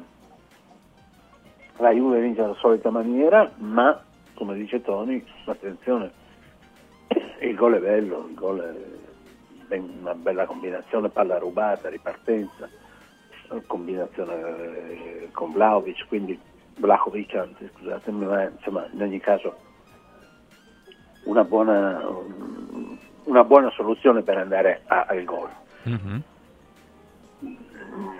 la Roma a me non è dispiaciuta e secondo me ha fatto anche bene sia il primo tempo sia parte del secondo, una buona parte del secondo. Però, però, però, però Lukaku è stato molto ben controllato e quindi una fonte di gol possibile è venuta meno. Di Bala ha fatto così così qualche tentativo di, di tiro a, a giro. Eh, c'è stato un palo di Cristante che forse sai, va dentro quello, chissà, magari la classifica cambia, però, però... Cosa, ha detto questa, questo, cosa ha detto questa partita? Ha detto che la Juve è sempre lì e non molla e che per farla mollare ci vorrà del tempo e della pazienza da parte dell'Inter perché perché è una squadra tignosa, perché è una squadra che si sa difendere molto bene, adesso sta diventando non la miglior difesa ma sta avvicinando l'Inter anche in quel tipo di primato certo segna poco però io anche se non ha segnato e sono particolarmente critico con lui ho visto un Vlaovic eh, mm. molto molto migliorato. Allora, prima di eh, sentire anche Luigi Salomone che saluto, ciao Luigi, buon pomeriggio. Buon pomeriggio, un saluto a tutti. Facciamo completare il ragionamento a Stefano Agresti. Stefano, no, ti dicevo, io ho visto, eh, adesso ti una, sentiamo una... bene, così bene, ti vogliamo bene, sempre. Eh, ho visto una, una buona, una, bu- ben, una, ben, buona partita, una partita interessante anche dal punto di vista tattico, che la Roma secondo me ha giocato praticamente alla pari con la Juve, eh, capisco i rimpianti di Murigno, poi sono partite che si decidono su un episodio, ma l'episodio non è casuale, il fatto che l'episodio poi vada sempre dalla parte della Juve eh, non è perché, perché la, la, la, pallina si ferma sempre sul nero invece che sul rosso, è perché la Juve sa, sa tirare gli episodi decisivi, sa attrarli dalla propria parte questo è uno straordinario merito. Ha vinto 1-0 ma insomma ha vinto una bella partita, secondo me una partita ma importante, ma l'ha vinta anche bene. E, e credo che, che, ieri la differenza poi alla fine l'abbiano fatta anche i due centravanti e, e questa volta Vlaovic ha fatto sicuramente meglio di Lukaku grazie a una sua giocata ovviamente al sostegno di Rabiot eh, che la Juve ha vinto, però la Roma è stata bene in campo, ha dato secondo me dal punto di vista della prestazione continuità alla gara che aveva giocato contro il Napoli, eh, però con la Juve a Torino ci sta di perdere, di perdere 1-0 eh, la Juve, e, la, e, la, Juve in prospettiva credo che abbia dimostrato una volta di più che, che è scomodissima da battere per l'Inter, è scomodissima da battere anche perché l'Inter ha dimostrato, sta dimostrando che eh, ovviamente è una squadra forte, è una squadra tutto quello che vogliamo, però alla fine anche l'Inter dipende molto da alcuni giocatori. Mm-hmm. Allora, Luigi, la tua sulla vittoria della Juve contro la Roma? Ma, insomma, bisogna ringraziare la Juventus che esiste ancora un campionato perché, perché comunque secondo me sta andando anche oltre le, eh, le proprie possibilità. È una squadra solida, è una squadra che eh, che, che, francamente io se fossi l'Inter sarei, sarei veramente preoccupata perché se, se, poi a marzo le distanze sono queste portarsi in una volata la Juventus sappiamo quanto poi la tradizione e certi valori possano, possano venire fuori. E di contro devo dirvi che... Beh, a Roma abbiamo le esperienze positive, è vero che sono diciamo di 20 anni e passa, però è andata bene. Eh, ma è una volta su non si sa quante. Cioè, no, no, beh Comunque, a parte questo, dico che nel complesso partita eh, agonisticamente valida, tecnicamente poca roba, eh, conferma che il calcio italiano complessivamente questo è un campionato eh, molto scarso. Se guardiamo anche eh, in chiave Roma, eh, la Roma ha perso le stesse partite che che, che, ha perso la Lazio 7 eh, ed è comunque eh, potenzialmente però Luigi per... scarso il campionato che ha portato quante? Erano 5 squadre in semifinale delle coppe vediamo europee 3 in finale. vediamo perché poi Quindi... quelle sono anche annate particolari. L'anno sì. scorso c'è stato il mondiale in mezzo succe- era veramente una stagione anomala. Vediamo quante squadre italiane vanno avanti nelle coppe quest'anno. Cioè, eh, io dico che il calcio italiano è, è in difficoltà. Insomma le la più bella partita di quest'anno doveva essere Juventus-Inter, ricordiamocela. Mm. Allora, eh, passiamo al Milan, ragazzi, perché eh, la squadra rossonera ha vinto. No, ma, secondo do... me, mm-hmm. ma, secondo me, se posso dire una cosa, sì, questo, come no, vai. Secondo me, noi facciamo un errore perché confondiamo la spettacolarità delle partite con il valore assoluto e la capacità di fare risultato. Se noi vediamo una partita di Premier League, e ne vediamo molte, almeno io ne vedo molte, e guardiamo le partite del campionato italiano e penso che le guardiamo tutte, eh, vediamo una differenza di intensità, di, di, sì. di spettacolo che è notevole. Poi una, una, cosa è lo spettacolo e poi una cosa sono i valori assoluti. Quando vai a confrontarti sui valori, allora le, le, le squadre italiane tornano competitive. Eh, dal punto di vista dello spettacolo la Premier è oggettivamente un'altra cosa, questo dobbiamo, dobbiamo riconoscerlo, però poi in finale possiamo arrivare anche noi perché, perché poi mh, i valori li abbiamo, a mio avviso, anche valori tattici, se non tecnici ma tattici sicuramente.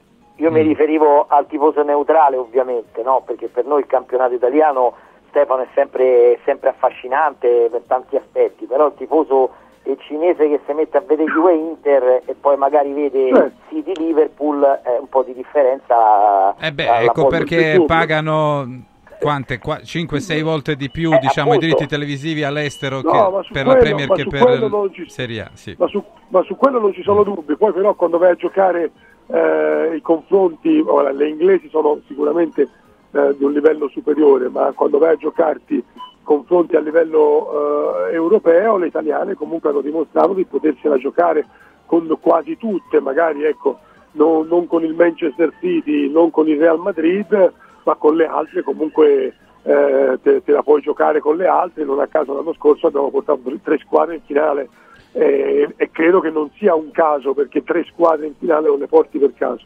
È una che ha fatto anche una squadra inglese fuori come il Milan Newcastle, è vero, non è andata in Champions League, però ha fatto uscire completamente la squadra della, della proprietà araba, del futuro re eh, dell'Arabia Saudita fuori dal, dall'Europa. Il Milan che ieri ha vinto Non è 1-0. Non è in classifica. Sì, però comunque l'ha fatta fuori, quindi Non è in è il merito del Milan. Allora, eh, però Tony, eh, con la vittoria di ieri, eh, in molti dicono sì, è bella vittoria, però siamo lontani ehm, dalla affermazione che il Milan sia uscito dalla crisi, che tutti i problemi che c'erano prima ci sono ancora. Guarda, il Milan ha recuperato un giocatore che assente per oltre un anno, cioè la qualità in mezzo al campo di Benasser. Mhm. Il Milan aveva perso prima eh, che sì, poi Tonali, e ha perso questo ragazzo, a differenza degli altri due che sono, sono andati, eh, o è sta- sono stati ceduti, o comunque ha- aveva perso per infortunio questo giocatore che purtroppo perderà per la Coppa d'Africa.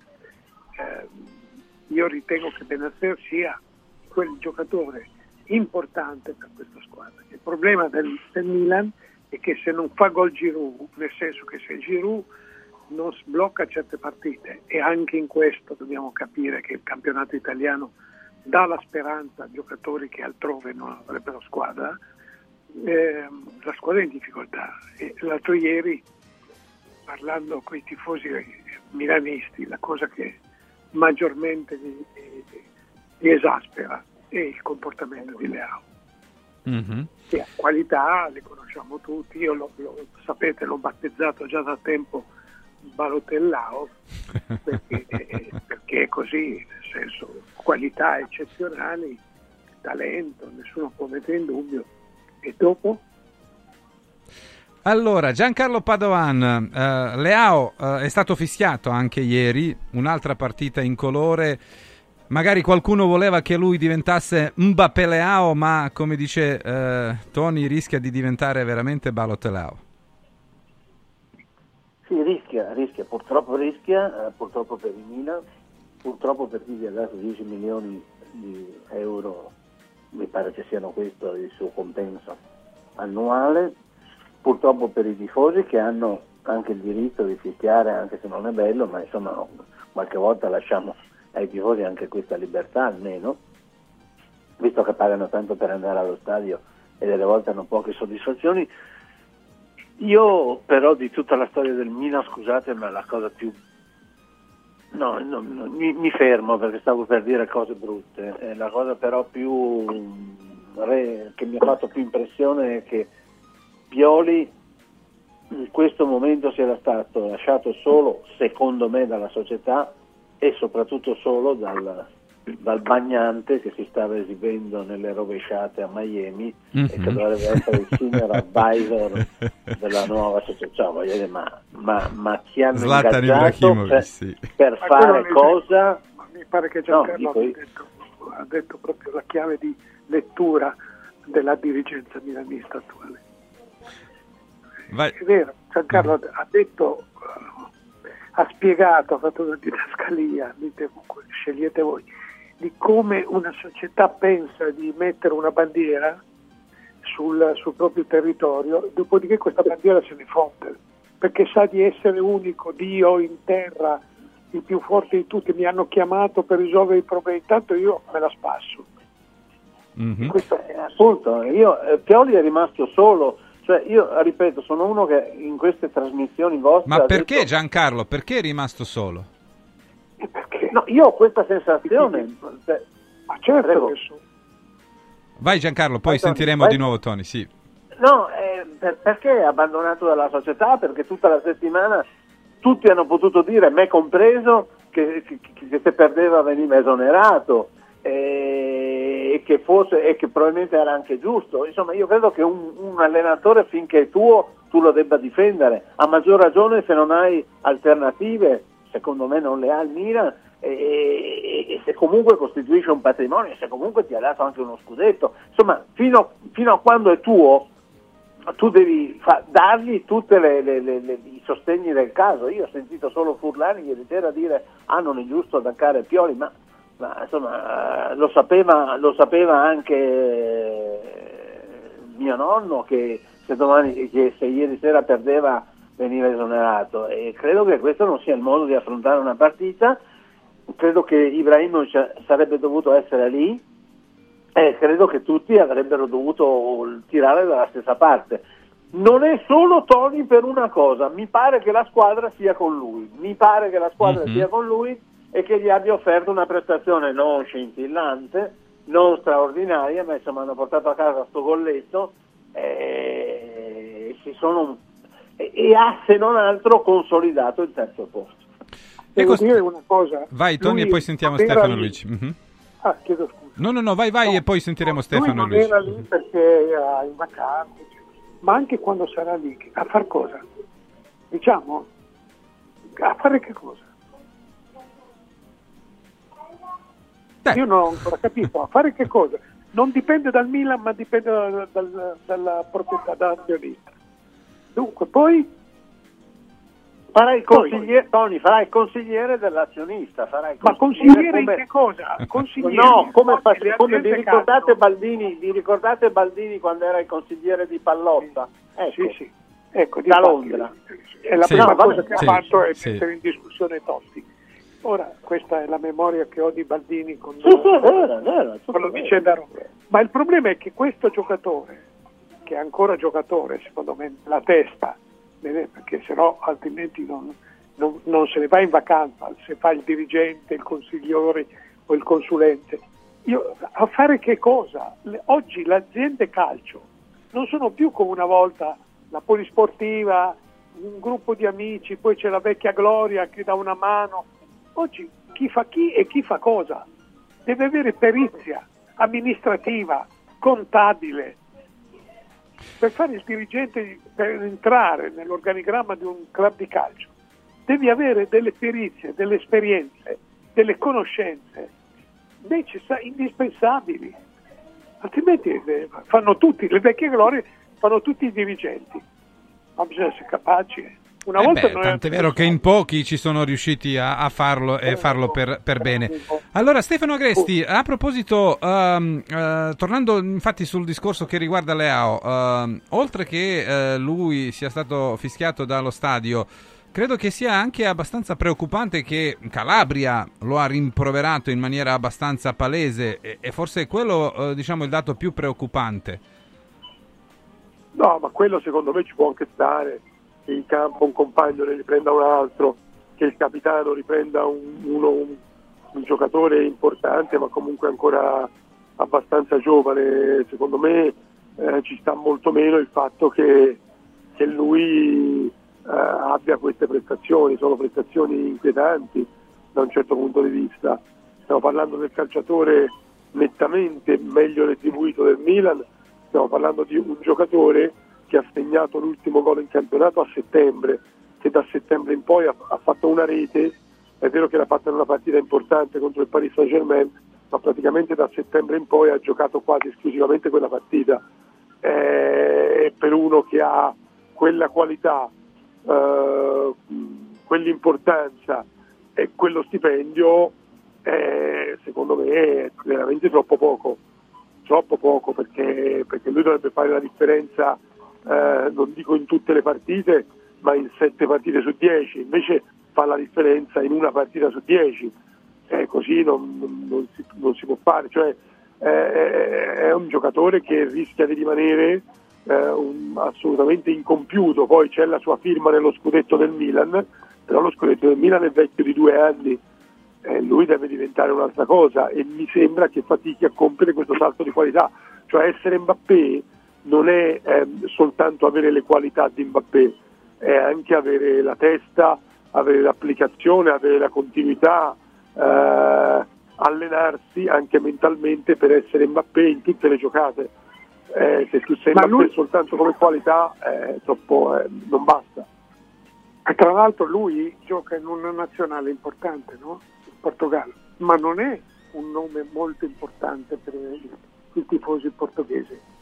Mm-hmm. Non è l'elemento dal quale non si può Eh No, spesso, spesso, spesso fa la panchina. eh beh, eh beh, se c'è davanti Ronaldo, ragazzi, mica Ma è no, facile. no, no, no, mi- no, ma io parlo anche che- come, come figura. Non Eh beh, Tiago Jota è ma non è migliorato come molto. figura, Mhm. perché per Bernardo Silva, cioè ci sono dei giocatori, ci sono dei giocatori in Portogallo che hanno un, un riconoscimento da parte del pubblico, dei tifosi, eh, diverso. Lui non ce l'ha, non ce l'ha.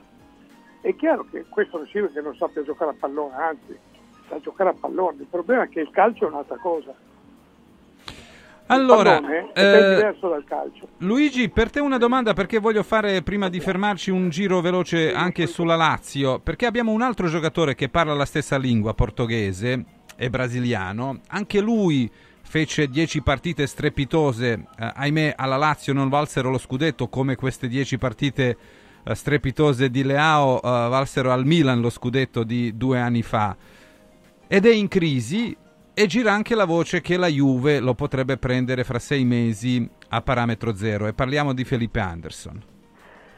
Ma guarda, la gestione di, questo- di questa situazione relativa a Felipe Anderson credo che sia uno dei più clamorosi autogol fatti dalla, da- dal- dalla società, dalla, dalla Lazio, perché perdere un giocatore così a parametro zero mi sembra francamente eh, un, un errore, un errore perché è un giocatore continuo, un giocatore che ha fatto 300 partite, eh, come dici te nella, nella sua prima versione aveva fatto quelle, eh, que- quelle 15 partite con, con Pioli straordinarie poi dopo era andato via, ma da quando è tornato in questi tre anni è stato, eh, due anni e mezzo è stato assolutamente uno dei migliori della Lazio, un giocatore che non ha mai rilasciato una dichiarazione sopra le righe, che non, eh, insomma, ha sempre dato il massimo, poi assolutamente non è in forma, adesso deve stare in panchina per carità, però io non mi accodo al crucifiggio generale nei confronti di Felipe Anderson, sembra, sembra che la Lazio sia, sia nona in classifica per colpa di, di- di- Felipe Anderson. Felipe Anderson può essere ancora un valore aggiunto e secondo me la Lazio sbaglia a perderlo, tant'è vero che, che- che c'è l'interesse della Juve eh, e probabilmente insomma, troverà un contratto migliore. Mi auguro che in questi sei mesi riesca, riesca a dare il massimo da professionista come ha sempre fatto per la Lazio. Mhm. Stefano Agresti è di buon auspicio se la Lazio eh, senza eh, Romagnoli, Casale, Lazzari, Luis Alberto, Immobile e Felipe Anderson completamente fuori forma riesce a vincere e ribaltare il risultato con il Frosinone sembra che sia un segnale buono o no? Eh, Forse vuol dire, eh beh sì, è un segnale buono, ma forse vuol dire che i giocatori che, che qualcuno voleva bocciare dopo qualche partita sbagliata non sono di livello così basso. Eh, forse vuol dire che, che possono starci anche Castiglianos, anche Isaacsen. Io credo che la Lazio quest'anno eh, in estate abbia rafforzato molto il suo organico, magari non tra gli 11 titolari, ma complessivamente penso che lo abbia rafforzato molto. E nella partita contro, contro il Frosinone questo si è visto in modo abbastanza chiaro. Eh, la Lazio ha delle alternative che possono essere importanti. Eh, eh, oggi Felipe Anderson, sì, Luigi ha ragione, è stato importante, ma ora Felipe Anderson è quasi impresentabile, è un giocatore che quasi ti indispone.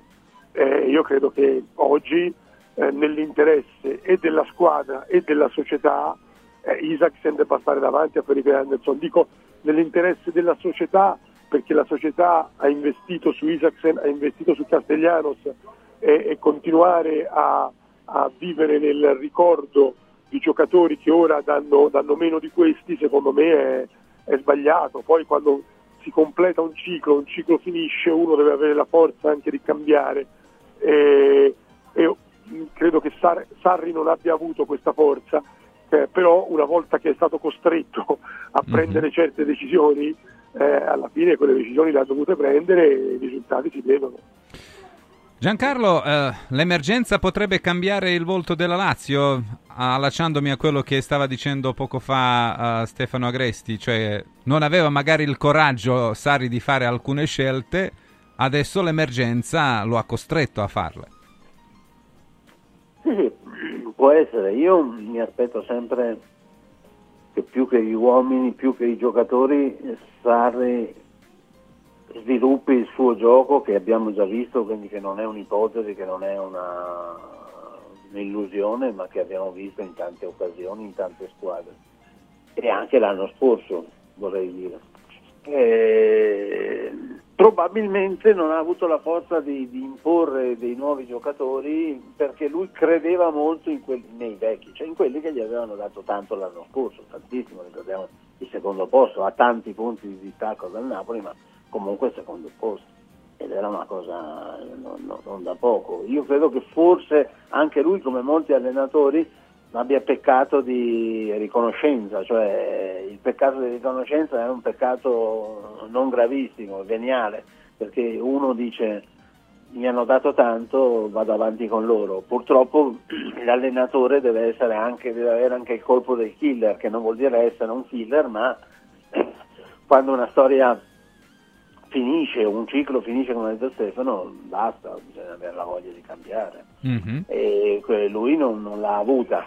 Eh, però questi sono giocatori che possono fare, cioè possono fare la loro parte e certamente possono far conquistare la Lazio 9 punti in queste tre partite perché tre mi pare li abbiano già tre li hanno presi nell'ultima tre ne avevano presi anche prima eh, adesso hanno l'Udinese se non mi sbaglio, sì, che è una squadra sì, sì. effettivamente in grande rilancio. Si è svegliata, ha sì. Ha strapozzato il Bologna, però insomma comunque è una squadra a dimensione della Lazio, cioè la Lazio la può battere, questo voglio dire con, con chiarezza. E sai, se fai altri tre punti la, la, la, la classifica torna a sorridere anche post, il posto Europa primo e i Champions poi torna a essere plausibile.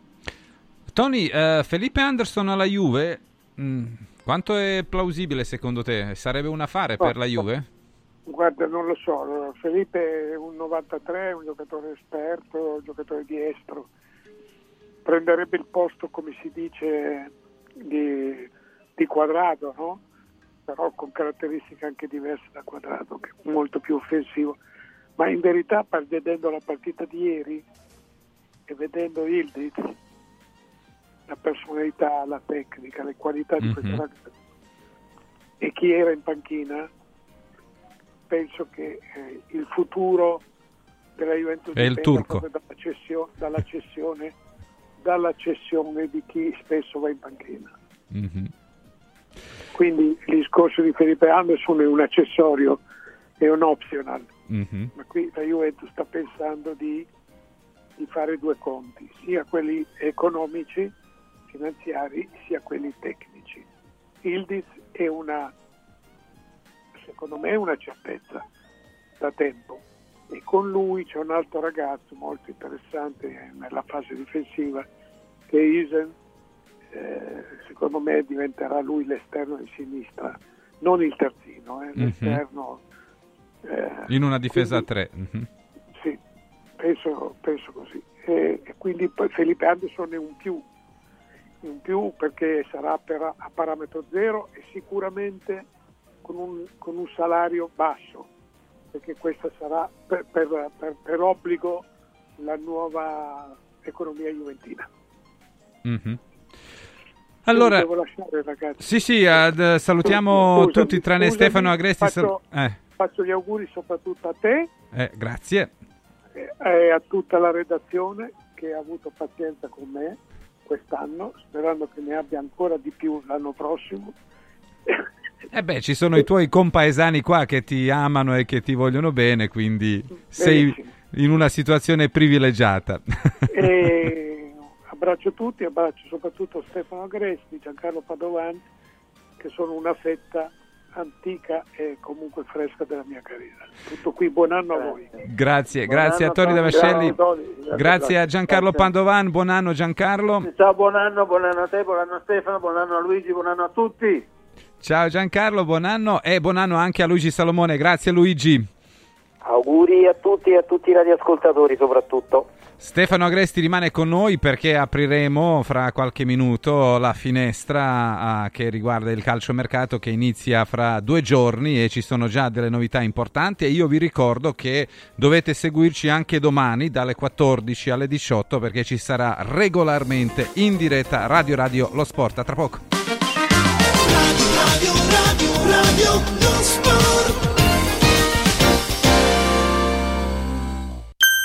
I colori e i simboli che ci fanno battere il cuore, le emozioni che ci uniscono, la storia di una grande squadra. Questo in un oggetto unico ed esclusivo, un'edizione limitata e numerata. È arrivato 1928, l'occhiale ufficiale del Frosinone Calcio che celebra l'anno di fondazione della squadra. Uno degli esclusivi 1928 pezzi può essere tuo. Scopri come su www.occhialincantiere.it o nello store di Frosinone. Vediamoci da Occhiali in Cantiere.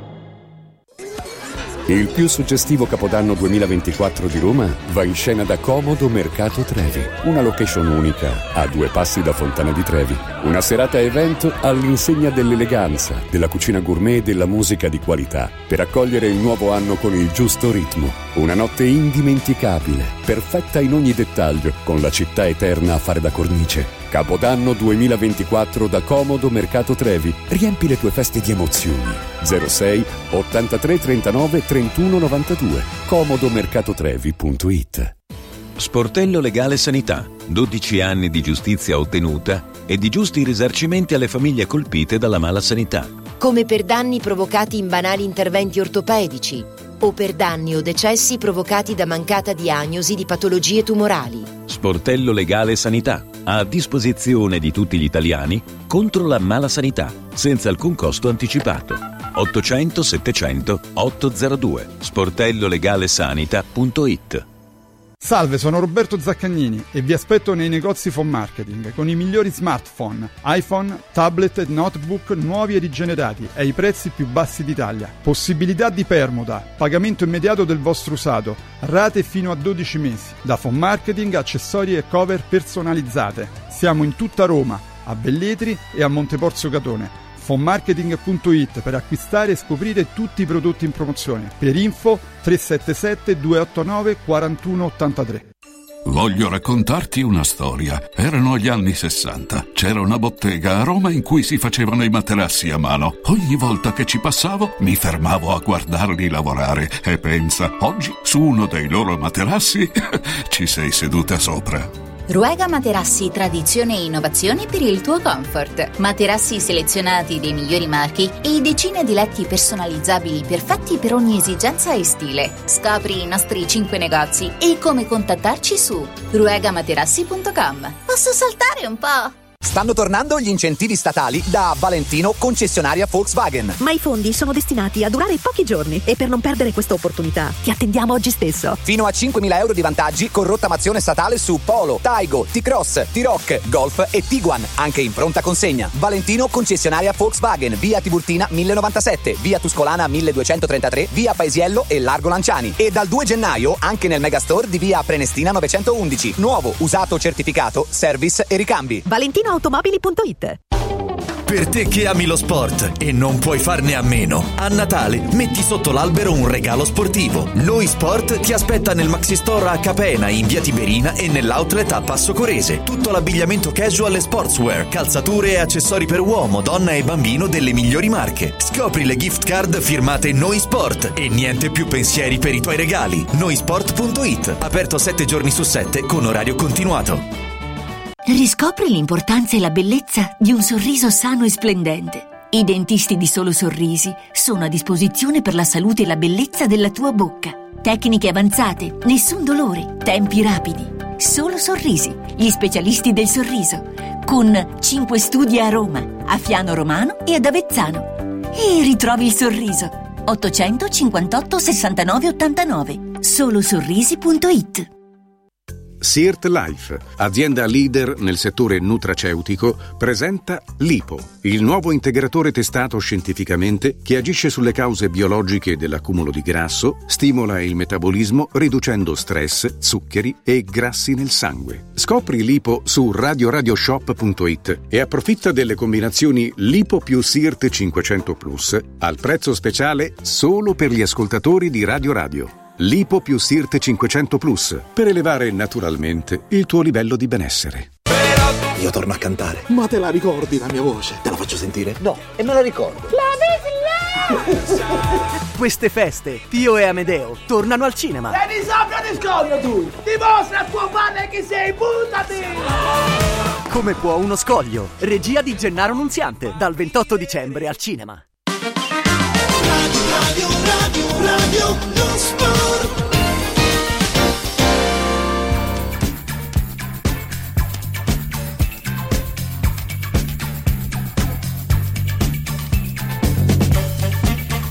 Allora, torniamo in diretta, sono le 15.46 minuti e questa musichetta vi fa capire che adesso ci occuperemo del calciomercato. Uh, inizia ufficialmente fra due giorni, quindi da martedì si apriranno i cancelli del mercato cosiddetto di riparazione perché molte squadre necessitano dei rinforzi per diversi motivi, mm, qualcuno perché è rimasto senza i giocatori importanti come per esempio la Juventus, gli altri perché ci sono degli infortuni seri e che per tanto tempo costringeranno questi giocatori a rimanere fuori, eh, alcuni anche fino alla fine della stagione e poi eh, alcune squadre se ne sono accorte che devono eh, rafforzarsi come per esempio il Napoli.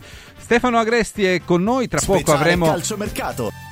Avremo anche eh, Sandro Sabatini e Enrico Camelio. Stefano, ehm, il primo colpo di quest'anno dovrebbe essere quello di eh, Buchanan, il giocatore canadese del Bruges, che dovrebbe arrivare all'Inter, si dice anche prima della Befana, ovvero prima del 6 gennaio. Arriva Stefano, però non lo sentiamo. Tra poco eh, cercheremo di Uh, ricone- uh, ricollegarci con uh, Stefano Agresti e quindi come dicevamo oltre Buchanan che dovrebbe arrivare all'Inter si parla anche molto di Samargic che dovrebbe essere il primo rinforzo del Napoli specialmente dopo l'uscita del presidente del Napoli De Laurentiis dopo il pareggio con il Monza quando si è presentato in conferenza stampa e pubblicamente ha annunciato che ha, ovvero ha ammesso il proprio errore durante il mercato precedente e che proverà a rimediare nel mercato di gennaio. Intanto vediamo se Stefano Agresti è con noi. Stefano, ci sei?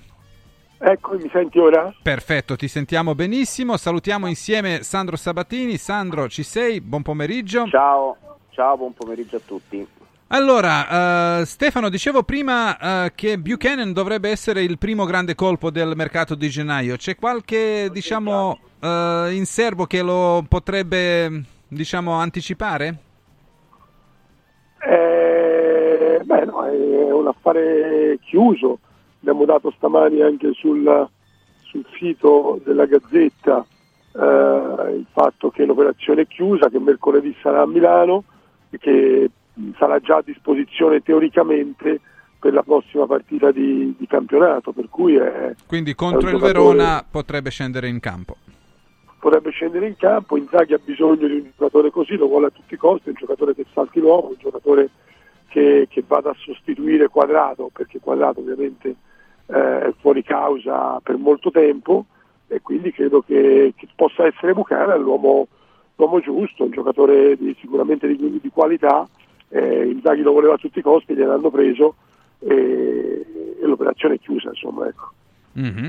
Tanto il problema del decreto crescita non esiste più perché il decreto crescita da gennaio non c'è e quindi, e quindi l'Inter dovrà pagare l'ingaggio per intero.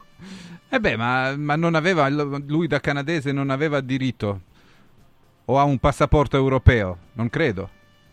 No, no, perché non aveva diritto? Certo che aveva diritto. E se non sei cittadino europeo non puoi usufruire del decreto crescita. No, ma usufruisce il club quando paga le tasse in Italia con gli stranieri. Eh sì, però credo, credo che comunitari. si riferiva solo ai giocatori comunitari, italiani e comunitari, perché non Ma puoi no, no, discriminare non i comunitari, non credo Non quelli pare, extracomunitari. Non mi pare, non mi pare. Cioè, il problema Eh. era, era no, no, i, i giocatori tutti quanti arrivavano col, co- anche da- dall'estero, anche da, eh, cioè, il problema era pagare le tasse in Italia, eh, non c'era un riferimento a- all'Unione Europea e quindi tu potevi... No, era riferimento agli italiani, però se c'è un riferimento agli italiani tu non puoi discriminare gli altri cittadini europei perché così No. violi le regole europee. No, no ma, no, ma il decreto crescita era relativo agli stranieri che venivano in Italia, non soltanto agli europei, agli- a- ai lavoratori stranieri, non ai calciatori. Ai Sì, sì, lo so, lo so, no, no, però... Ok. Eh, Sandro Sabatini, eh, Buchanan all'Inter... Mhm. Ba- ba- basta che non mi chiedi a me un, un- No, un chiedo. parere, perché, cioè, se no chiami, chiami il commercialista, Gelco, se ti vuoi togliere tutte queste curiosità il 31 dicembre pomeriggio. No, eh, no, no, è stato, è stato Stefano a tirarli in ballo. Io solamente eh, avevo qualche dubbio. credo, Mhm. guarda, io mi metto un dubbio ancora in più. Io credo che Buchanan non prendesse um, uno stipendio al- dal Bruges di circa 500.000 euro, quindi io non so se arriva al milione di euro Sì, di dello stipendio. Mhm. che avrebbe poi fatto scattare i benefici fiscali del decreto crescita, perché i benefici fiscali del decreto crescita scattavano negli ultimi, negli ultimi anni solo dal milione in su. Mhm. Ecco, Sai che un milione di euro all'Inter non lo danno, cioè se uno vuole un milione di euro gli danno comunque di più. Eh. Eh, no, questo sai, è una, è una Per pagare quando- meno tasse. è, è- è una, è una- è una leggenda, Gelco, te la spieghiamo, che risale È a una leggenda vera, è una leggenda vera. che ci fu un giocatore dell'Inter dai tempi di Moratti quando io stavo all'Inter che guadagna, eh, non mi ricordo così, disse quanto e il- Moratti gli disse quanto guadagni e lui gli disse "Eh, ma come è impossibile, meno di un miliardo all'Inter non lo guadagna nessuno, capito? Ecco, No, e è il fatto è che il, il- il fatto Eh, che sono il dirigente 500.000 dell'Inter euro, ragazzi, non, so- non è un milione, sono Fai 500.000 raccontare euro. Stefano, vai, Stefano. vai Stefano. Il fatto è che il dirigente dell'epoca aveva trattato con il procuratore di quel calciatore Ma chi per era Branca? Per, per ridurgli lo no, no, ancora prima, prima Ancora di. Branca. Prima di Branca, prima di Branca. E, bene, e poi com'è finita? Gra- è, è finita che ovviamente dopo aver trattato, dopo aver trattato per eh, una giornata per ridurre lo stipendio di 200.000 euro, poi alla fine quei soldi li ha presi lo stesso perché meno di un miliardo all'Inter non li guadagnava nessuno. Eh beh, è una pubblicità anche. Così, no Sandro, que- que- questa è la storia. Sì, poi guarda, eh, qua- quando io ho, ho parlato col giocatore in questione, lui mi ha detto che invece è una leggenda, capito? Però, vedere. Però- Ma è un però italiano, è un italiano quel uno straniero? raccontava. Ma un- Però Certo, quel è un- dirigente un- raccontava. Esatto, capito? Quindi non si sa se era vero quello che diceva il dirigente o quello che diceva il giocatore, che era un italiano toscano per la Ah, precisione. ecco. Gel- Però di più non ti possiamo dire. Eh beh, già Io- so- sono gli indizi abbastanza importanti, possiamo farcene una idea. Eh, Allora, ehm, con eh, questo rinforzo l'Inter a posto, non ci saranno gli altri, eh, Sandro e Stefano. Guarda, visto come, come al mondiale Buchanan o Buchanan, come, come bisogna pronunciarlo non lo so, Mhm. e a me sembra un, un bel acquisto, anche in prospettiva, eh, perché a me sembra un, un bel giocatore proprio. Poi tu- adesso c'è molto dibattito sul fatto che l'Inter dovrebbe prendere anche un rinforzo in attacco, non tanto per Arnautovic quanto per Alexi Sanchez. Io credo che l'Inter non ce la farà a prendere un rinforzo in attacco e credo anche che eh, si, tutto il- si basi anche su una considerazione, dice, per sostituire adegua- adeguatamente ehm, Lautaro, Mhm. ma per sostituire in maniera adeguata Lautaro devi prendere un top. L'Inter, l'Inter, come tutte le- come chiunque, non ha né i soldi né la, la disponibilità sul- di, di- di trovare un top che si, attaccante che si Anche non ti devi impegnare mercato. molto per sostituire Sanchez e avere un giocatore che ti dia un po' di più rispetto al cileno. Però guarda, su questo, su questo Gelco è vero, hai ragione, io figuro se mi metto a prendere le difese di, di Alexi Sanchez che è all'Inter da quando mh, Alexi Sanchez nas- nasce da un'impuntatura di Antonio Conte che nell'anno della pandemia non, non si poteva dell'Inter non poteva giocare senza Alexis Sanchez e poi questo giocatore risponde soltanto in qualche partita tipo la Supercoppa italiana, per il resto offre delle prestazioni abbastanza deludenti. Però è vero anche una cosa che va detta a Inzaghi, che nella, nella marea giusta di complimenti che sta ricevendo, nella sostituzione a Genova c'erano due giocatori, Arnautovic che stava giocando bene e Turam che era assolutamente opaco. Lui mette eh, Sanchez togliendo Arnautovic. Ecco, per una volta secondo me si poteva anche aprire un dibattito sul fatto che eh, Alexi Sanchez è giocatore che può giocare proprio come struttura anche fisica, caratteristiche, proprio con Arnautovic è il suo. Almeno provalo una volta in, in una situazione del genere. Ecco. Mm-hmm. Secondo te Stefano ci sarà un nuovo attaccante per l'Inter? Ma io penso che, penso che non, cioè, ci sarebbe, ci potrebbe essere se eh, partisse eh, se partisse Sanchez, ma non mi pare che ci siano le prospettive perché le, cioè l'Inter, l'Inter, su Sanchez ha combinato mezzo, mezzo disastro. Eh beh, quando doveva prenderlo nel 2011 non lo ha preso, poi lo, lo ha preso no, due volte poi, quando... Ma, no, ma poi la cosa eh. incredibile è che un anno fa, un anno e mezzo fa, l'hanno mandato via certo. pagandogli una buona uscita è importante, vero. dopo un anno lo hanno ripreso e ora dopo sei mesi se lo vorrebbero togliere di nuovo di torno, se ci pensi è una cosa, è una cosa che non ha, non ha, veramente senso. Mm-hmm. Eh, quello che hanno fatto con, con, Sanchez è completamente fuori da ogni logica, fuori da ogni... Ehm, però eh, Sanchez ovviamente ora eh, si è, ha, chiederà di nuovo buona uscita. Eh. eh capito, ha piazzato nuovamente le tende a, a piano gentile chi lo muove da lì e quindi questo è chiaramente un problema, un paradosso ma, ma veramente hanno commesso un errore grave, mi sembra molto grave e, e, ora ti tengono Sanchez e non hanno la disponibilità economica per andare a prendere un altro, ecco, questo è abbastanza chiaro.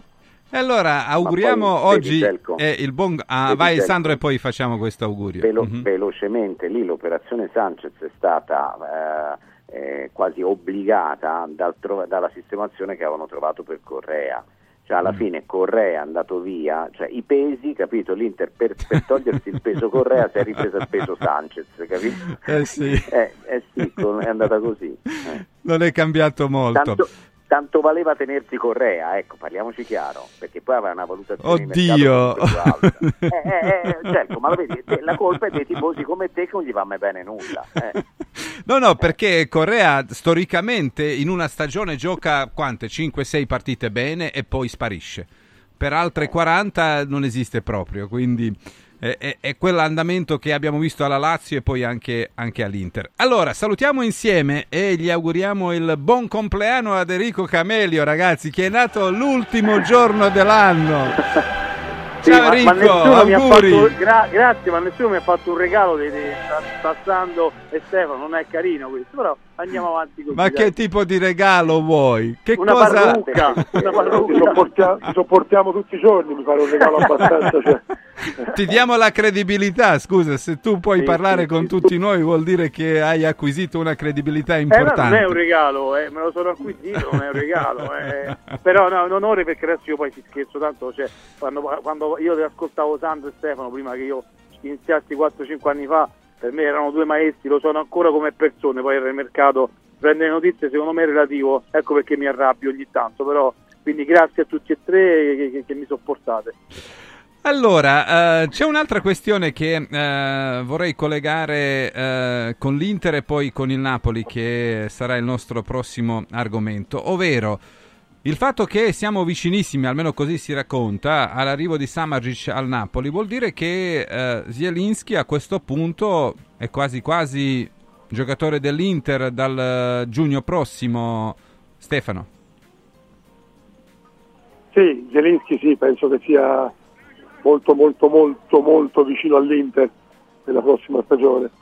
Penso che l'Inter si sia mozza per tempo, il giocatore non a caso non ha voluto ascoltare le offerte del Napoli che l'anno scorso quasi, sembravano a un certo punto quasi provocatorie perché il Napoli gli offriva addirittura meno di quello che prendeva in questo contratto eh, e poi invece hanno cambiato linea, ma il giocatore è rimasto fermo sulle sue idee e Zelinski andrà quasi sicuramente all'Inter prossimo- nel- dal prossimo campionato e poi lì si apre tutto un fronte perché l'Inter a quel punto diciamo che avrà quattro eccellenti centrocampisti, eh, quattro centro- eccellenti interni di Non centrocampo. mi dire che poi sacrificheranno Barella perché sarebbe veramente da... No, però diciamo che sarebbe, più, che sarebbe mh, meno doloroso eh, o comunque diciamo che nel caso in cui arrivasse un'offerta irrinunciabile per uno degli attuali centrocampisti dell'Inter eh, sarebbe meno dolorosa accettarla, Mhm. meno doloroso accettarla, tanto alla fine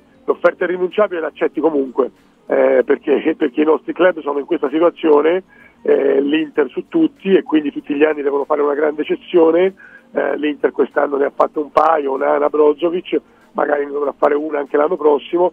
E se hai un centrocampista di grande qualità come Zelinski in più è chiaro che la puoi fare eh, essendo già pronto a, co- a- a- a- a come sostituirlo, invece di fare come quest'anno che magari si è dovuto, si è dovuto andare a, a cercare Sommer fino, eh, per- perché, perché debuttasse quando cominciava il campionato. È vero. Allora, eh, Enrico, quali sono le tue informazioni a proposito di Samargic al Napoli e poi di conseguenza Zielinski fra sei mesi all'Inter? rischiamo, rischiamo con il, con il dottor Ilario, sia Buchanan, eh, se l'ho- non so se l'ho pronunciato bene, e Zelinski. No, te lo dico io, qua- pronunciato male, quindi Ma- Buchanan, sì. Buchanan, Buch- Buchanan dovrebbe essere. Vabbè, dai, vabbè. Ecco, vabbè. Comunque l'esterno, l'esterno, il nuovo esterno è dell'Inter e anche Zelinski sono due giocatori dell'Inter. Zelinski ovviamente per, per settembre, per l'anno prossimo, eh, questo è quello che abbiamo siamo riusciti a capire, quindi l'Inter si è presa due rinforzi, uno eh, il lavoro di Marotta, li prende tutti quanti a parametro zero, Zelinski a me non piace moltissimo, però prenderlo a parametro zero, più ci sono tante commissioni, cosa che dovevano dare anche il Napoli per sistemare il rinnovo, Laurentiis non gli date, e quindi secondo me il Napoli l'Inter fa, fa due buoni acquisti. Su Samartic non, non- non so nulla, eh, c'è è festa, quindi fra un paio di giorni vi dico. Mhm. Sandro, quali sono le tue informazioni, tenendo presente anche la promessa di De Laurentiis fatta pubblicamente ieri, ovvero non ieri, due giorni fa?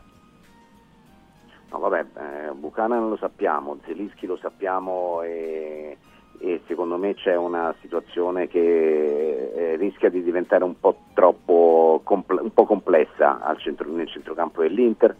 E sicuramente aumenta l'età media, ecco, e aumenta l'età media con l'imbarazzo del fatto che il più giovane, Frattesi, per ora è stato utilizzato non abbastanza in proporzione alla- all'investimento.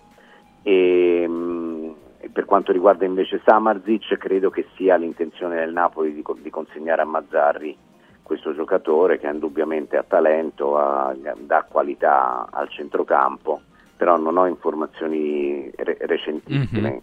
Potrebbe anche essere nel modo di fare di De Laurentiis che riesce sempre abbastanza a nascondere qualsiasi trattativa e con i buoni rapporti che ha con eh, la famiglia Eh Pozzo sì, per, per storicamente. potrebbe anche, Mhm. sì, potrebbe anche essere il primo appena finiscono i botti stanotte a Napoli poi c'è il botto Samardzic Ma dicono che vogliono, non so se Sandro e Stefano sono cosa, vogliono ve- 25 milioni quest'anno, quest'estate Sì, ne vogliono sì. 40. No, hanno, hanno abbassato. No, non erano 40 milioni. Eh, insomma. Non erano 40, Io erano sempre così. 25, 20-25, anche con Mm. l'Inter. Mm. Non lo so, non mi ricordo così, magari sbaglio, eh. No, no, non erano 40 milioni. Allora, eh, prima di passare alla Roma e alla Lazio, ascoltiamo due consigli insieme. Ehi signora? Signora sono Martufello. Sì, dico proprio a te. Ancora non conosci Mauris? Ma che aspetti? Fatti un regalo, vieni a scoprire il mondo Mauris, i grandi magazzini italiani del risparmio. Trovi tutto per la casa ai prezzi più bassi d'Italia. Detersivi, profumeria, casalinghi, giocattoli, articoli per l'automobili, prodotti per i nostri amici a quattro zampe. Tutto delle migliori marche. Ah, e ti ricordo che i prodotti a marchio Mauris hanno un ottimo rapporto qualità-prezzo. Mauris, di più ninja. Mauris, il numero uno del risparmio per la casa e la famiglia. Press Up stampa su tutto, dal piccolo al grande formato. Bigliettini da visita, cataloghi, volantini, shopper e molto altro personalizzati con il marchio della tua azienda. Vai su radioradio.pressup.it, clicca sulla vetrina di Press Up e scopri la promozione della settimana. Fino al 31 dicembre, chiusura dell'anno con il botto. Sconti fino al 75% su tutto il catalogo. Vai su radioradio.pressup.it, il tuo stampatore online. Enrico, cosa farà la Roma da qui fino a 31 gennaio? Beh, intanto spero che vale di mercato o di campo? Perché No, del mercato, del campo Eh, no, volevo- abbiamo parlato. volevo dare una pizzicata, ecco perché che l'ho detto. E farà il difensore centrale, ci dicono che l'ha già fatto, l'ha fatto Tiago Pinto e mi dispiace che Mourinho non si sia preso la responsabilità eh, di, di- di- di dire che voleva Bonucci, se no Bonucci sarebbe stato un giocatore della Roma. L'entourage di Bonucci, quindi il Lucci, è molto arrabbiato con la Roma per come si sono comportati perché era tutto eh, definito. Eh, il giocatore non lo so, però è, chiusa. Hanno detto che hanno chiuso il giocatore. Non so se eh, Cialobà del Chelsea, che le- era, era nelle schede di Trigoria, però hanno fatto, è giusto eh, perché Roma aveva bisogno del difensore. Io credo che lo annuncino ah, entro due giorni. Mhm. Stefano, Spinazzola, ti posso dire scusami, Sì. Spinazzola non- e anche Pellegrini non hanno più buonissimi rapporti con Mourinho, eh, noi lo diciamo e poi ved- vedremo che sarà così. ah, quindi sono rimasti solamente Mancini e Cristante come sì, i pretoriani di Murigno nello Ma spogliatoio. non perché l'ha messo Mhm. fuori, eh, non Mhm. solo perché l'ha messo fuori. Eh. Stefano Agresti, eh, trovare un- almeno un difensore credo sia obbligo della Roma, tenendo presente che Indica andrà a fare la Coppa Africa, che Kumbulla eh, rientra dopo un lungo infortunio, che Smalling sta ancora male, che Mancini gioca con la pubalgia. Eh, sì, chiaramente è un, è un obbligo, è un obbligo e, e almeno uno, ma uno non so se basta, perché la Roma è messa male dietro proprio numericamente. Eh, tra l'altro Cristante mi sembra che sia un giocatore fondamentale in mezzo al campo perché è quello che dà equilibrio, è quello che dà un senso a tante cose, eh, perché è un giocatore molto mh, pragmatico, molto intelligente tatticamente eh, e, e il rischio di toglierlo da centrocampo per metterlo dietro è comunque un rischio a mio avviso per, ehm, per la, per la Roma e quindi avrebbe bisogno in realtà di due difensori centrali prendere due difensori centrali rispettando il financial fair play e non avendo grande disponibilità economica è abbastanza complicato. Mm. Sandro? Dipende io- da Smalling anche, Sandro, dipende anche da Smalling. Io, io della, della Roma so che c'erano tre, tre opzioni per il, per il difensore, ovvero Kerer, che però è più un, un- quasi un terzino, quindi andrebbe in sovrapposizione con Mancini, non esattamente il profilo tattico. Poi Langlais, che negli ultimi tempi sembrava il Milan in vantaggio rispetto alla, alla Roma stessa e quindi il più probabile da quello che mi risulta dovrebbe essere proprio Cialobà, quello più, più facile da prendere anche perché ha condizioni più, più, eh, convenienti e con il rapporto migliore tra Roma e Chelsea intavolato ai tempi di, di Lukaku. Ecco. E poi per il resto credo che abbia ragione anche Stefano a dire non, non- non fermiamoci comunque a un solo difensore perché potrebbe anche essere che dalla- in base alla risposta di Kumbulla, che penso che verrà comunque impiegato a breve, perché comunque è guarito, magari comunque mh, la Roma farà una valutazione su ulteriore secondo acquisto in difesa. C'è anche Sole, c'è anche Sole, scusami, oltre a solo Bane nelle, nelle schede che stavano guardando a Trigoria, però sono ermetici, non hanno detto nulla, so solo che hanno- l'hanno, l'hanno fatto. Mhm. Firmato è? Pinto, Sole del, del Salisburgo. Ah. Allora, per quanto riguarda eh, la Lazio, lì la questione eh, più problematica riguarda il centrocampo perché Kamada ha fallito anche l'ultima prova eh, contro il Frosinone, tra i nuovi era l'unico ehm, di aver giocato male, Eh, adesso va a fare la Coppa d'Asia e oramai sembra che lui non avrà più le chance eh, alla Lazio. Cosa si sta muovendo in questa direzione, Stefano? Uh, anche Sari ha fatto capire che un centrocampista gli servirebbe, uh, visto che pure Luis Alberto si è fatto male. Poi Vessino andrà via o non andrà via? Perché sembra che il Galatasaray uh, lo vuole ancora. Non lo so se Vessino andrà via. io dico che noi siamo abbastanza curiosi perché fino al 75esimo della partita contro il Frosinone la prova l'avevano fallita tutti, mm-hmm. l'aveva fallita anche Castigliano, se magari ora saremmo a dire che Castigliano deve andare via perché ha fallito la prova, come diciamo di, di eh, Camadà. E, e io credo che con i calciatori nuovi occorra un po' di pazienza, eh, alla Lazio raramente questa c'è stata anche in passato e quindi si rischia poi di bocciare calciatori che poi possono tornare utili con grande anticipo e grande fretta. Io penso che Camadà abbia dimostrato in passato di essere un calciatore che nella Lazio ci può stare. È chiaro che, che poi si devono anche creare le condizioni perché si esprima ai suoi livelli. Eh, detto questo, io francamente, certo se dovesse uscire Vesino, un, un centrocampista servirebbe alla Lazio. Con Vesino, se rimane Vesino, mh, eh, ci vuole un centrocampista molto forte perché possa essere utile alla Lazio. La Lazio comunque ha Rovella, a Cataldi, a Guendouzi, a Luis Alberto, a Camadà perché sta comunque alla Lazio al libro paga, cioè la Lazio è nelle condizioni di prendere uno migliore di Camada, si è, si è nelle condizioni di prenderlo, ma migliori di Camada non ce ne sono molti, eh. attenzione, Camada è un giocatore che in Bundesliga ha fatto molto molto bene, eh, quindi eh, io credo che non lo so se la Lazio è nelle condizioni di prendere un centrocampista in più. Io mm-hmm. qualche dubbio ce l'ho, conoscendo anche il, il modo di, di, fare, il modo di muoversi sul, sul mercato di Lotito, io qualche dubbio ce l'ho. Quindi meglio tenere Vessino e dare ancora la fiducia a Camada, Sandro? Eh, o provare a cambiare? no, non lo so. Me, mi sembra che Camada sia in un tunnel e, e, oppure un labirinto dal quale è difficile uscire perché comunque se piano piano perdi eh, in un ambiente come quello della Lazio, se perdi un po' la, la, fiducia dell'allenatore, la fiducia dei compagni, la fiducia del pubblico, poi è difficile per un giocatore che comunque ha delle caratteristiche, come dire, caratteriali diverse.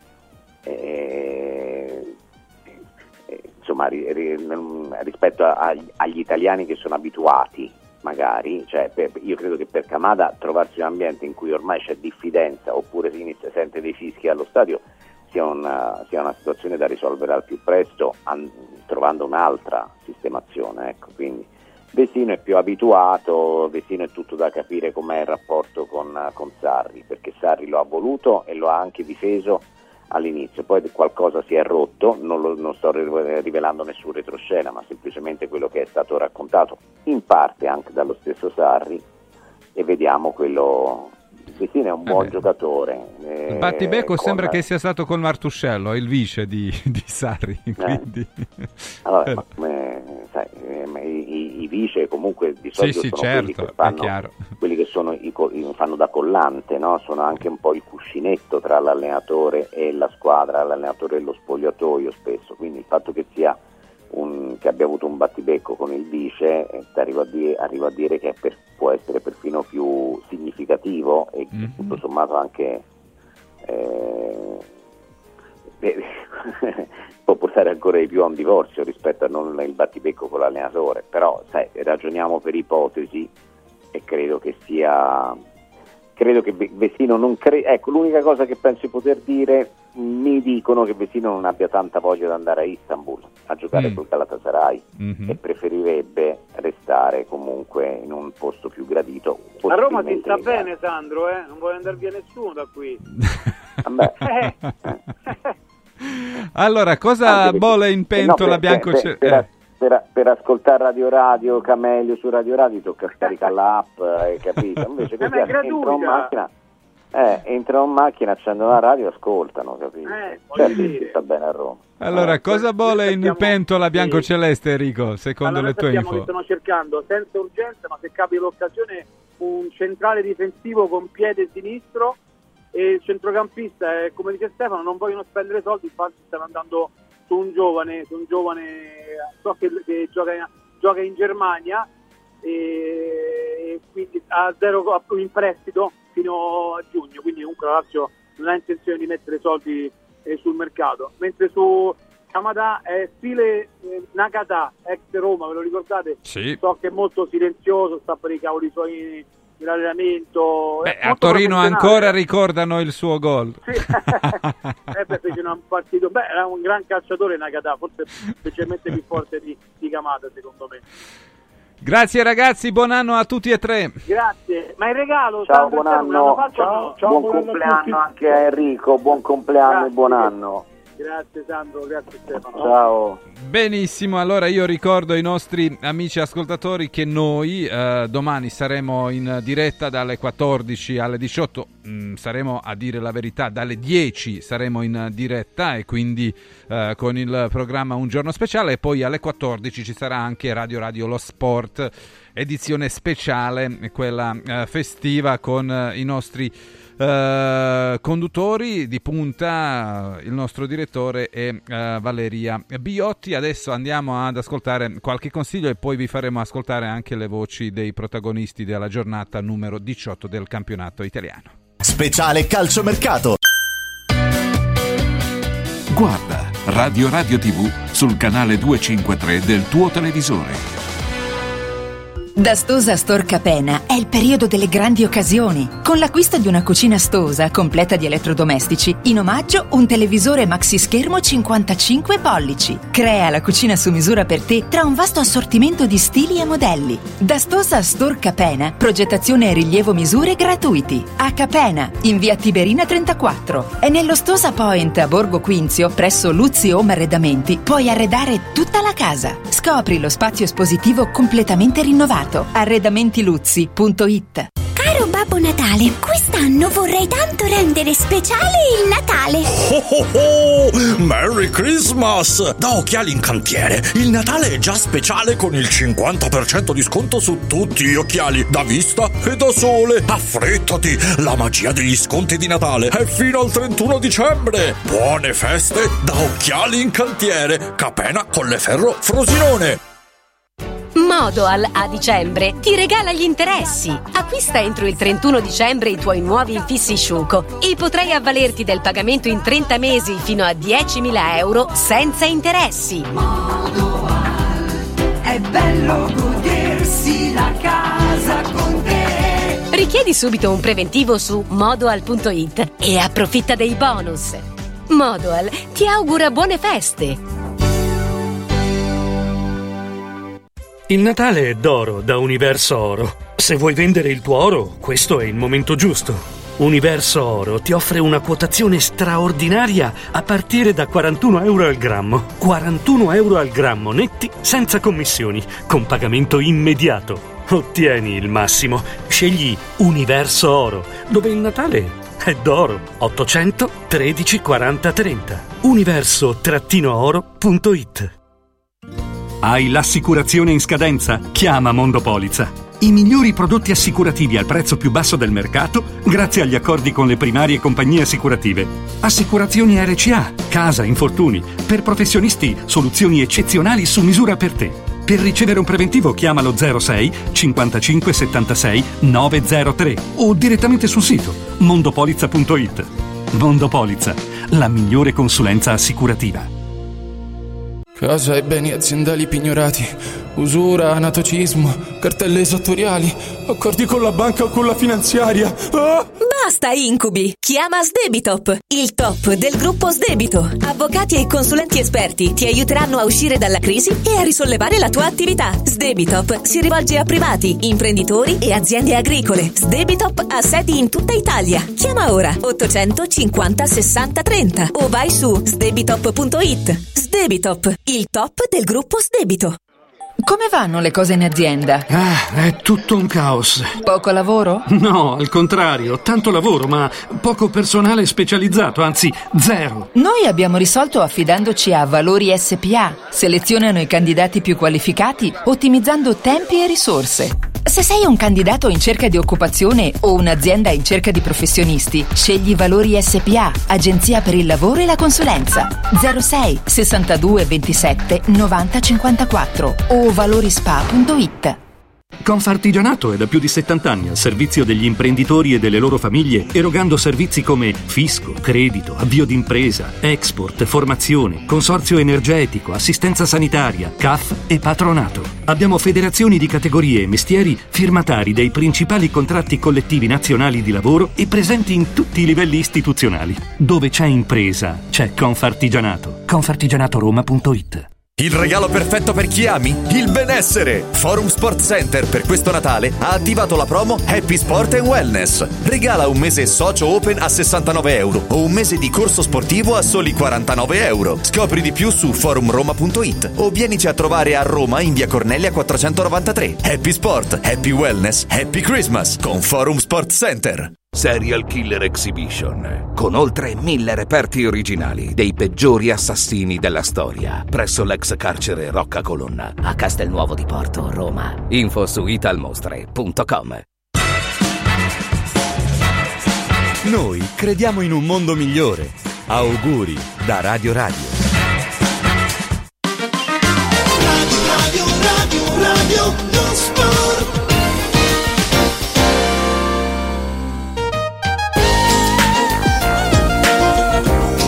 Sono le 16 e 20 minuti, si sta giocando in Inghilterra la Premier League, due partite sono in corso, Fulham Arsenal eh, e Tottenham eh, Bournemouth, in vantaggio Fulham contro l'Arsenal 2-1, ha ribaltato la squadra eh, di Fulham, cioè del Fulham contro i Gunners dopo essere stati in svantaggio 1-0, gol di Sacca per l'Arsenal, poi con Jimenez e uh, Ride uh, il Fulham ha ribaltato il risultato e adesso in vantaggio e all'Arsenal, alla squadra di Arteta, rimane mezz'ora più il tempo di recupero per riprendersi uh, questa partita, mentre il Tottenham è in vantaggio contro Bournemouth 1-0.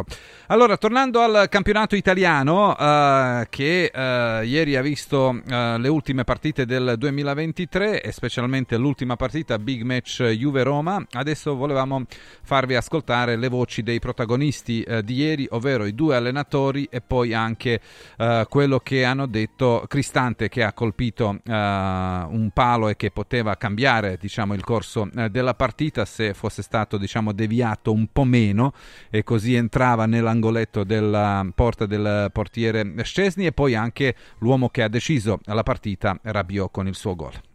Mister, parto dal suo sorriso subito dopo il gol di Rabiot. È il meglio che può fare in questo momento la Juve, è la sua Juve, quella di stasera quadrata, che ha subito pochissimo, che ha concretizzato, ecco, forse magari potevo chiederle un po' prima la partita, ma è veramente soddisfatto al 100% di questa partita.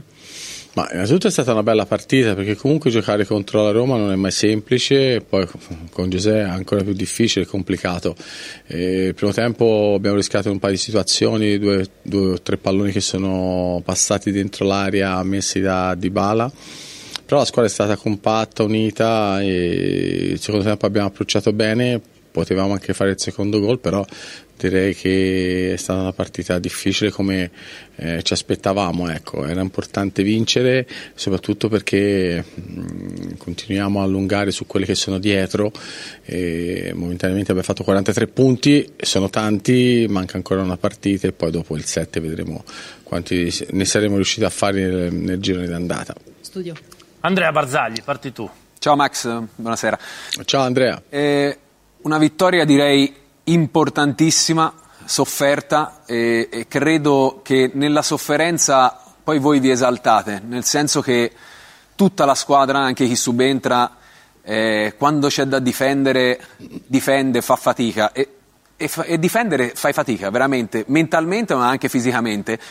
E io credo che questo è stato il percorso di quest'anno, di questi ragazzi, anche chi entra, secondo me è il percorso di, tranne quei due o tre giocatori, quattro fondamentali, è il percorso che in settimana magari c'è una competizione leale che tutti possano giocare il sabato, la domenica e di conseguenza è una crescita globale del, della squadra.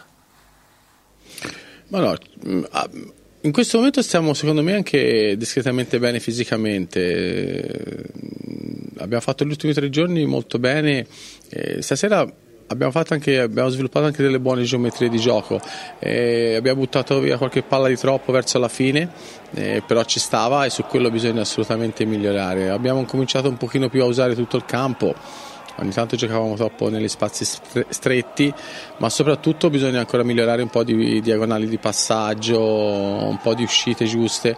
Eh, però la squadra ha fatto bene e soprattutto dopo i gol presi nelle ultime partite eh, vedi Frosinone in modo facile, vedi Genova in modo facile, eh, la squadra è tornata ad avere paura di prendere gol quando hai un po' più di paura di prendere gol è normale che difendi in modo, in modo più giusto. Tu avevi paura Andrea di prendere gol? Sempre. Sempre? Sì, sì, sì. Questo, questo, ti consentiva di tenere la concentrazione? Almeno io ero così. Eh, sì, no, ci sta, ci mancherebbe, se lo dici tu. Andrea Stramaccioni per Allegri. Ciao Max, buonasera. E Ciao, buonasera. Per, per me eh, Vlaovic stasera ha disputato veramente una delle migliori partite mh, di questa stagione, giocando e facendo vedere quello che mh, diciamo, sa fare con delle potenzialità enormi. E ti volevo chiedere, secondo te, questa, eh, diciamo, l'abbinamento di Vlaovic con una seconda punta, perché lui le prestazioni migliori spesso le ha fatte con Chiesa, adesso con Ildiz che ti, che ti cuce il gioco, ti viene anche a giocare un pochino più tecnicamente, secondo te quando lui resta proprio da nove centrale, può essere uno dei motivi eh, della sua, come posso dire, dove lui può sprigionare la sua fisicità senza proprio una seconda punta accanto? O secondo te non c'è connessione? No, stasera ha fatto una bella partita come ha fatto le ultime buone, stasera in crescendo rispetto a, alle ultime perché sta meglio fisicamente perché poi stasera l'abbiamo cercata abbastanza, eh, potevamo cercarla ancora di più, eh, ha giocato anche bene tecnicamente, è un giocatore che, che può crescere solamente, poi può giocare da solo, può giocare con una punta vicino, già Ildiz è è meno punta di, di, mm, di Chiesa, Idiz è, uno che gioca più sulla verticale eh, rispetto a Federico che è più un contropiedista su queste robe, però direi solo giocando e solo conoscendosi possono solamente che migliorare. Ma a proposito di Vlaovic, eh, Allegri, in questa eterna e lunga discussione sui rapporti di forza tra, tra, voi e l'Inter, ieri ci sono state le parole, non so se la sentite, di Acerbi, noi ne abbiamo parlato qui in studio poco fa, la, la, la sintetizzo proprio velocemente, lui dice, vabbè, però perché ci date per favoriti noi dell'Inter? Perché la Juve ha speso per Vlaovic, Bremer, Chiesa 200 milioni negli ultimi anni, mentre noi siamo costretti a fare il mercato con i parametri zero. Qual è un altro suo giudizio sull'argomento, eventualmente la sua risposta a distanza su quello che ha detto ieri ai nostri microfoni? No, non so, io non commento le parole di, di Acerbi, un giocatore dell'Inter, in questo momento qui sono davanti a noi di due punti, se non sbaglio. Stanno facendo una stagione importante, straordinaria, perché hanno fatto 45 punti e sono tanti. Noi cerchiamo di stare lì vicino attaccati e sapendo comunque che per noi è un percorso diverso a quello, di lo, quello loro. Eh, lo, lo, basta vedere la rosa che abbiamo a disposizione come età, quindi è un percorso che è iniziato, i ragazzi stanno crescendo e siamo soddisfatti di quello che, che stiamo facendo, senza stare a guardare in casa di altri. Stefano Borghi. Buonasera Allegri, allora mi ricollego a proprio quello che ha appena detto, visto che ha parlato di rosa e di stare attaccati all'Inter. Fra tre giorni apro il mercato di gennaio. Qual è il tipo di profilo che migliorerebbe la sua rosa? In questo momento qui la, la nostra rosa la, può, la, possiamo migliorare solamente noi eh, col lavoro come stiamo facendo, abbiamo dei ragazzi, giocatori giovani bravi che stanno crescendo, anzi crescono velocemente. Credo che un altro che prossimamente potremo vedere, spero più presto, è Nonge che sta crescendo, è normale che va un po' raddrizzato, eh, però è un giocatore che sa giocare molto bene a calcio. Per salutarla Allegri eh, le propongo un giochino come ultima domanda del 2023. Le dico tre cose che potrebbero accadere nel 2024 e lei dice quelle che secondo lei potrebbero eh, effettivamente succedere. La prima è la Juve vince lo scudetto. La, seco- la seconda è eh, Allegri inizia di nuovo una stagione sulla panchina della Juve. La terza è la Juve torna in Champions League. Quale accade di questo? La Juve torna in Champions League. Non scordatevi che oggi è stata una vittoria molto importante, l'ho detto prima della partita che ci consentiva di, in caso di pareggio di vittoria di mantenere la Roma comunque a distanza perché altrimenti la Roma ci sarebbe venuta a 9 punti invece con la vittoria l'abbiamo allontanata così come abbiamo allontanato le altre quindi oggi è una vittoria molto importante soprattutto perché 43 punti ti consentono a una giornata alla fine eh, di avere meno punti da fare per entrare nella matematica, eh, diciamo, per giocare la Champions l'anno prossimo. Non si sbottonerà mai, forse, forse, a maggio del 2024. Grazie mille e buon anno. Grazie Buone a voi, feste. buona serata e buon anno a, a tutti. Massimiliano grazie. Allegri. Mourinho aveva detto ci vuole personalità no, per venire a giocare qua all'Allianz, la Roma ne ha avuta di personalità, Tanto. è mancato un po' di concretezza lì sotto Esatto. porta nelle occasioni. Esatto, I- abbiamo parlato di, di questo prima de- della partita, infatti abbiamo creato più di quello che si aspetta contro il muro di Torino, perché difendono con un muro compatto, chiuso, è molto molto difficile, principalmente in primo tempo con il risultato 0-0, secondo me siamo stati la squadra più, anche con più, con più qualità di gioco nel, nel primo tempo. Abbiamo fatto il palo, abbiamo fatto due o tre situazioni veramente pericolose, abbiamo creato tan- tanti problemi a loro dal punto di vista strategico con la posizione di Paolo e la posizione di Bove che si apriva alla sinistra lontano da Gatti, loro hanno avuto tantissime difficoltà.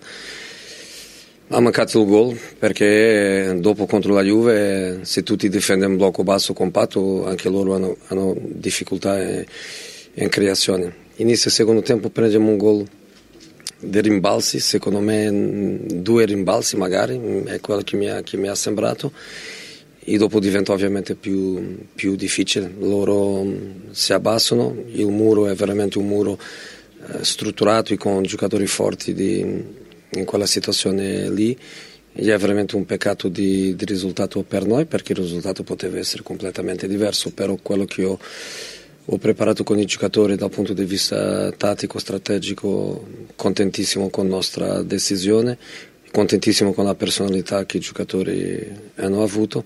Ovviamente tu perdi la partita e quello che interessa sono i punti. In questo 2023, lontano dall'Olimpico, negli scontri diretti, la Roma è una squadra un po' diversa, come se fosse una squadra umorale, emotiva. Eh, si è dato una spiegazione sul fatto che in casa siete una squadra trasferta siete diversi? ovviamente che a casa siamo una, siamo una squadra più forte, però penso che non siamo solo noi, qualche squadra che gioca a casa e che ha un tifo importante ovviamente che fa un po' la, la differenza. Quando si parla di, della Roma si deve parlare della Roma secondo me eh, con il rispetto per tutto quello che noi stiamo facendo, noi allenatori, noi giocatori, il lavoro che stiamo mettendo con le difficoltà che abbiamo. I risultati fuori casa sono io il primo a dire, l'ho detto diverse volte, che, che manca un po' di, di- di- di- personalità, che manca un po' di imponere, si dice imponere, no? Imponere il suo... im- i- com'è? Imporsi nel suo, nel suo gioco, però mh, la verità è che oggi mh, non è successo. Siamo venuti allo stadio di una squadra che lotta per lo scudetto, che era ultra motivata con il risultato dell'Inter di ieri, che sono fortissimi eh, difensivamente e noi abbiamo fatto una partita con coraggio, eh, siamo stati la squadra più, eh, più forte nel, nel primo tempo, il gol ovviamente che cambia la prospettiva, la Juve era in difficoltà nel, nel primo tempo, dopo con 1-0 la pressione psicologica eh, si abbassa, si sentono confortabili in quel gioco lì, eh, abbiamo avuto ovviamente tanto, tanto palla e, e tanto approccio al loro, loro terzo senza grandissime opportunità, però penso che anche la, la palla di, di Paolo di fuori è, un- è una palla di una grandissima posizione per, per gol. In secondo tempo, in primo tempo non voglio neanche parlare. E anche Brian ha un, ha un- ha un tiro che mi sembrava eh, direzione gol, abbiamo avuto, abbiamo avuto tanto. Eh, veramente sono contento con la qualità eh, del gioco, con la personalità. Ovviamente il risultato è quello che interessa. Ehm, noi vogliamo sempre mettere, ehm, mettere il più alto possibile. Sì, Brian, eh, con i sé e con i ma non si va da nessuna parte, però è anche vero che se quella conclusione no, dal, dal limite dell'area fosse entrata e non fosse finita sul palo, la Roma forse l'avrebbe indirizzata questa gara in, in maniera diversa. Eh, si parlava un po' anche dei gol che arrivano dai centrocampisti, che sono un po' pochi in questo inizio di stagione, forse stanno un po' mancando. Però oggi la prestazione, la Roma l'ha fatta e neanche in questo caso in uno scontro diretto porta a casa dei punti. Cominciate un pochino anche no, a sentire questa cosa, questo peso di non riuscire sempre a portare a casa no, le prestazioni che mettete in campo. è così. Eh, eh, sì, è importante tornare a casa con i tre punti, no? non torniamo, però insomma, abbiamo fatto una buona partita, poi eh, le partite così insomma, equilibrate vengono sempre decise da, dagli episodi, ecco, però penso che abbiamo fatto davvero un'ottima prestazione da primo minuto, poi quando vanno in vantaggio è difficile insomma, recuperarli perché sappiamo che difendono benissimo e andiamo a casa con un po', con un po di delusione. Sì. Marco. Andrea Stramaccioni. Ciao Brian, buonasera. Eh, io vedo, vedo, il bicchiere mezzo pieno, nel senso per me la Roma ha fatto un grande passo in avanti da un punto di vista dell'atteggiamento, Brian, soprattutto in trasferta, perché la Roma in casa ha sempre fatto grandi prestazioni, mentre in trasferta, soprattutto in partite, penso ad esempio quella di, di San Siro con l'Inter, non era riuscita a giocare con quella personalità. Oggi la Roma ha fatto la partita e possiamo anche dire sei stato coinvolto tu, penso che l'episodio del gol eh, sia stato anche un pizzico sfortunato, avete avuto un rimpallo tu e, tu e Christensen, però la mia domanda è, nel momento in cui secondo me la Roma ha preparato benissimo la partita finché era diciamo 0-0, nel momento in cui la Roma è andata sotto, la tua sensazione dal mezzo del campo, anche perché poi il mister ha deciso di ovviamente eh, lasciarti in campo fino alla fine, qual è stata, cosa si poteva fare di più? Ma eh, come ho detto prima, loro poi sono, sono bravissimi a difendere, ecco, si sa, si chiudono benissimo dietro, si abbassano e diventa difficile, difficile fare gol. Ecco, è, loro, è, una delle loro caratteristiche andare in vantaggio e poi, poi portarla a casa. Sono andati in vantaggio con, con quell'episodio lì e poi diventava, è diventata dura. Stefano Borghi? Buonasera Cristante, eh, vado sui numeri, eh, siete settimi in classifica, avete perso 6 partite su 18, avete la seconda difesa più perforata eh, fra le prime 11, eh, l'impressione è che si possa fare di più. Eh, dove questa squadra deve trovare il miglioramento e dove deve crescere per migliorare la propria classifica? Ah, sì, dobbiamo assolutamente fare, fare di più, insomma, abbiamo le potenzialità per stare, per stare, lì davanti, abbiamo la fortuna che ancora la, la classifica è corta e quindi basta insomma, vincere un filotto di, di 2, 3, 4 partite per, per, ritrovarsi lì, quindi abbiamo, abbiamo questa fortuna ecco, che siamo ancora dentro i giochi, adesso gennaio è un mese, un mese importante, dobbiamo fare tutto per, per, rimanere lì attaccati. Sei pronto anche a dare una mano dietro a gennaio? Perché adesso cos'è, manca, beh, Indica, eh va in Coppa. In Coppa d'Africa sicuramente eh. la Roma è un po' corta. Beh, in attesa di, di, di, news dal mercato, insomma. però tu ci sei sempre, no? Ci sembra aver capito in qualsiasi... Sì, sì, io ci sono, speriamo che qualcuno arrivi perché sennò o da una parte o dall'altra la coperta è corta.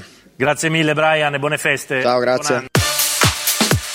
Sono con Rabiot che stava salutando tutti i tifosi, hanno festeggiato con i compagni, insomma missione compiuta, siete a meno due dall'Inter, quanto ci tenevate, che cosa vi siete detti, qualcosa di particolare prima di questa partita? Era importante per noi, abbiamo visto la, la partita di, di, ieri dell'Inter, eh, poi potevamo accorciare stasera, dobbiamo continuare così con la vittoria sempre, guardare sempre davanti e giocare con lo stesso spirito da stasera. Non so se ti ricordi Adrian, ma ci eravamo visti un mese fa dopo la partita con l'Inter ed eri stato proprio tu a dirmi che allo scudetto ci credevate, che nello spogliatoio ne parlavate. Dopo questa vittoria ci credete ancora di più? Certo, ci credevamo già l'altra volta, ancora di più eh, stasera e poi per i prossimi mesi. Eh, è un obiettivo, l'ho già detto per me e per tutta la squadra, quindi stasera abbiamo fatto molto bene, ma la strada è ancora lunga. 8 gol, 5 assist, una stagione spettacolare per te, siamo alla fine di questo 2023. Credo che le camminate sulla neve ti facciano molto bene, ma non è che sei tu l'attaccante aggiunto della Juventus? Sì, sì, certo.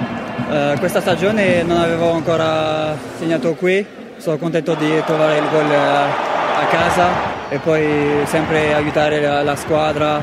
Uh, sto lavorando molto su queste fasi e e sono contento di poter fare gol, aiutare, assist. No, sono contentissimo stasera.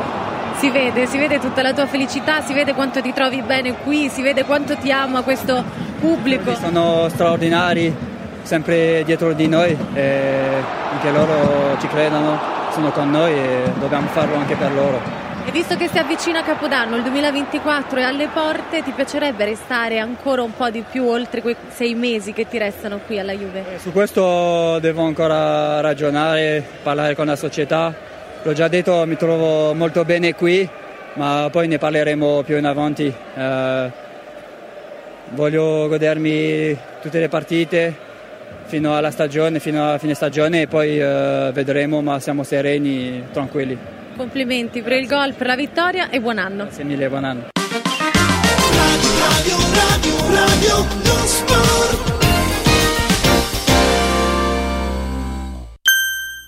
Villa Mafalda, il punto di riferimento a Roma per la tua salute. A Villa Mafalda l'esperienza medica incontra l'alta tecnologia. Una proposta completa di prestazioni eseguite in totale comfort e sicurezza. Esami diagnostici con le strumentazioni più all'avanguardia. Chirurgia endoscopica e robotica per interventi meno invasivi e una guarigione più rapida. Assistenza medica 24 ore su 24 tutto l'anno, compreso i festivi. Villa Mafalda è in via Monte delle Gioie 5 a Roma. villamafalda.com. Convenzionata con le maggiori compagnie assicurative. Una speciale convenzione è riservata agli ascoltatori Radio Radio. Antò fa freddo, Antò fa freddo, non ce la faccio più. Accendi la caldaia Vylant. Ecco fatto, amore. L'ho accesa. Mmm, Antò fa caldo. Pochi giorni fa con la Calor Plus ho installato una caldaia a condensazione della Vylant con sole 12 rate da 95 euro e mi hanno anche regalato 7 anni di garanzia. Eh, con questa caldaia mi sto togliendo tante soddisfazioni. Fallo anche tu con la Calor Plus. Chiama subito lo 06 86 21 3671. Antò. Il più suggestivo Capodanno 2024 di Roma va in scena da Comodo Mercato Trevi, una location unica a due passi da Fontana di Trevi. Una serata evento all'insegna dell'eleganza, della cucina gourmet e della musica di qualità, per accogliere il nuovo anno con il giusto ritmo. Una notte indimenticabile, perfetta in ogni dettaglio, con la città eterna a fare da cornice. Capodanno 2024 da Comodo Mercato Trevi. Riempi le tue feste di emozioni. 06 83 39 31 92. comodomercatotrevi.it Basta fatica e mai più plastica. Da oggi con Water Solution hai l'opportunità di avere a casa, in ufficio o nella tua attività acqua depurata naturale, gassata e refrigerata senza limiti. E il risparmio è garantito. Per saperne di più, chiama Water Solution all'800 82 66 88 per ricevere un'analisi gratuita della tua acqua. Water Solution, soluzioni green per una corretta purificazione delle acque.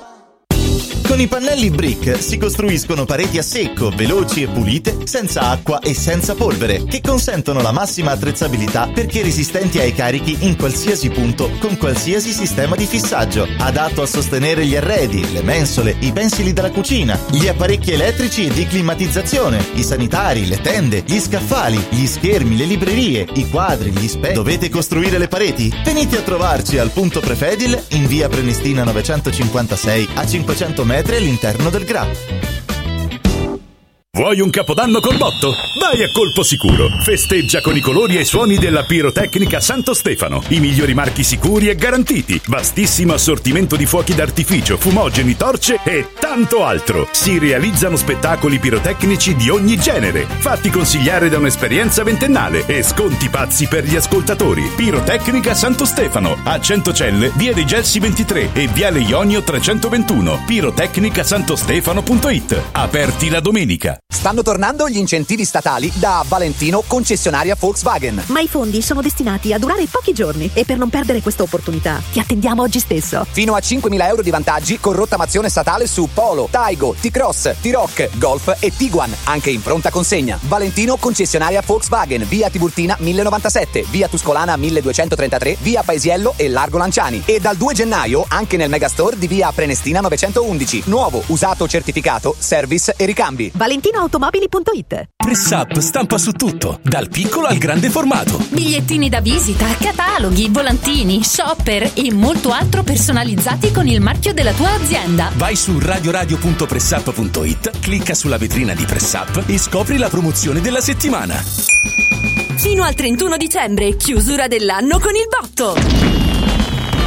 Sconti fino al 75% su tutto il catalogo. Vai su radioradio.pressup.it, il tuo stampatore online. Anche quest'anno gli appassionati del freddo hanno il loro villaggio ghiacciato, con piste di pattinaggio sul ghiaccio, musica, eventi, animazione, intrattenimento, area food and beverage, otto fantastiche location presso Auditorium Parco della Musica, Foro Italico Santa Claus Village, Piazzere di Roma, Via delle Cave di Pietralata, Collina Fleming, Centro Commerciale Le Torri, a Cerveteri e a Latina. Visita il sito iceparkweb.it e scopri la pista più vicina a te e gli eventi in programma. Ice Park, il più grande circuito d'Italia. Radio, radio, radio, radio, non sport.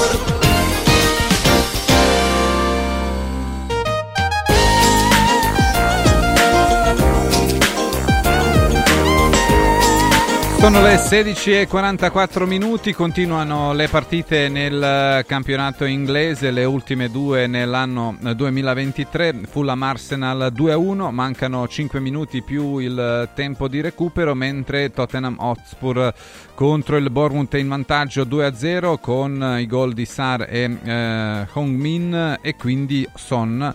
Uh, per quelli che non conoscono il cognome del giocatore che è molto più conosciuto con il suo uh, nome, è uno dei più bravi, anzi forse il miglior giocatore sudcoreano di sempre, uh, che oramai da anni indossa la maglia del Tottenham. Quindi si stanno proliferando le due vittorie importanti sia per il Fulham sia per il Tottenham che in questo momento con Rickarlison uh, mette in cassaforte la vittoria contro Bournemouth 3-0 e quindi la storia è finita per quanto riguarda questa partita mentre ancora uh, tutto aperto per quanto riguarda l'altro uh, scontro che si gioca a Cottage di Fulham contro la squadra molto molto impegnativa come Arsenal e che sta deludendo ultimamente dopo aver fatto eh, ottimo campionato precedente e anche la prima parte di questo. Sono le 16.45, adesso eh, torniamo a parlare delle partite eh, di ieri. Nel frattempo, eh, a proposito del Milan e a proposito di eh, Leao, di Pioli che sentiremo fra poco il giocatore portoghese ha risposto uh, alle critiche, ai fischi uh, da parte dello stadio uh, scrivendo sui social, su Instagram sarò sempre io contro me stesso, grazie 2023-2024 stiamo arrivando all'interno della clip che racchiude parte delle giocate del portoghese, le ha aggiunto delle frasi pronunciate tempo fa ma che assumono nuovamente grande significato visti i fischi di ieri. Le critiche mi caricano, continuate a parlare, io rispondo sul campo. È il messaggio per il 2024 del giocatore del Milan, più importante giocatore eh, del Milan al proprio pubblico ma anche agli altri urbi e torbi. Allora, a proposito di Urbi e Torbi, ha parlato anche Pioli, molti lo vedono in difficoltà, nonostante la vittoria ieri contro il Sassuolo 1-0, la sua panchina rimane in bilico, però Ecco come lui ha giudicato il momento in cui si trova il Milan dopo la vittoria contro il Sassuolo e poi vi faremo ascoltare anche le voci di altri due allenatori che ieri eh, hanno avuto diciamo eh, giornata diversa perché Gasperini è stato molto contento della vittoria dell'Atalanta contro il Lecce mentre Tiago Motta ha subito una battosta pesante contro l'Udinese. Quindi ascoltiamo prima Pioli, poi vi faremo ascoltare eh, Gasperini e alla fine Tiago Motta. E andiamo a salutare Pioli, a cui facciamo i complimenti Prego. perché era Grazie. importante, al di là di tanti discorsi, chiudere il 2023 con una vittoria e la vittoria è arrivata. Pioli, benvenuto in diretta a Sky Sport. Sì, sa- salve, buonasera. Sì, Io sì. partirei proprio da qui, da- dal significato di ieri, lo dicevi tu, è, è un momento delicato, però la squadra l'ha interpretata nel modo migliore. Serviva vincere, non importa come, il, e il Milan oggi l'ha fatto. L'abbiamo fatto bene. eh. Poi è chiaro che si poteva fare qualche gol in più, è chiaro che si può anche giocare meglio, questo sì, è chiaro che si, che si può e bisogna che troviamo quella continuità nel corso dei 95 minuti che ci permette di avere un- uno standard più alto, però ci sono momenti e momenti dentro, dentro una stagione, questa è una partita che andava interpretata così, i ragazzi sono stati molto bravi, molto determinati, molto attenti, giochiamo contro una squadra che è vero che subisce tanto, ma è altrettanto vero che ha grande qualità per farti male in qualsiasi momento. E abbiamo concesso il giusto. È, è la risposta di un gruppo coeso, di un gruppo com- compatto che non, vuole, che non si è mai arreso alle difficoltà ma che ha sempre cercato insieme di, di superarle. C'è questa immagine che abbiamo visto precedentemente di questo abbraccio bello sotto la curva di tutta la squadra. Florenzi ha parlato, io spoilerò una risposta di Florenzi perché ancora dobbiamo sentire. Ha detto: Noi giochiamo per noi stessi, per il Milan, ma anche un po' per il mister, perché ci ha lasciati liberi anche tatticamente, anche di vivere questo momento che stavamo vivendo delicato. Quindi è per tutti la vittoria anche per, per lui. Fa piacere. Ma ho- io credo che le, le abilità di un allenatore è cercare di capire e conoscere le proprie squadre. Io ho un gruppo molto responsabile e se primo, se cinque stagioni fa o quattro, o quattro anni fa ero un tormento per loro, situazioni individuali, situazioni video e tattica e qui e là.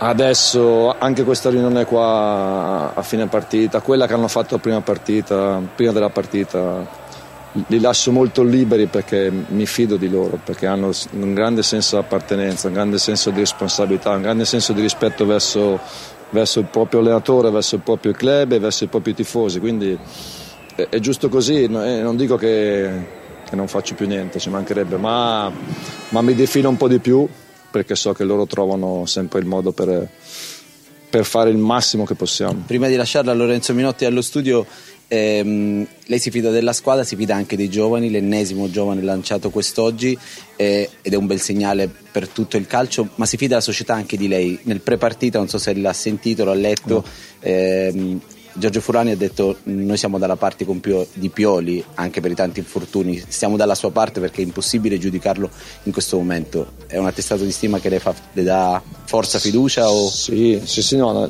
nel modo più assoluto, ma in modo molto, molto banale e semplice per, per- per come sono. Io credo che fin quando sarò qui vorrà dire perché la società, il club ha fiducia nelle mie qualità, fiducia nelle mie, nelle mie idee, nel mio operato e che pensa che possa essere l'allenatore migliore per questa squadra.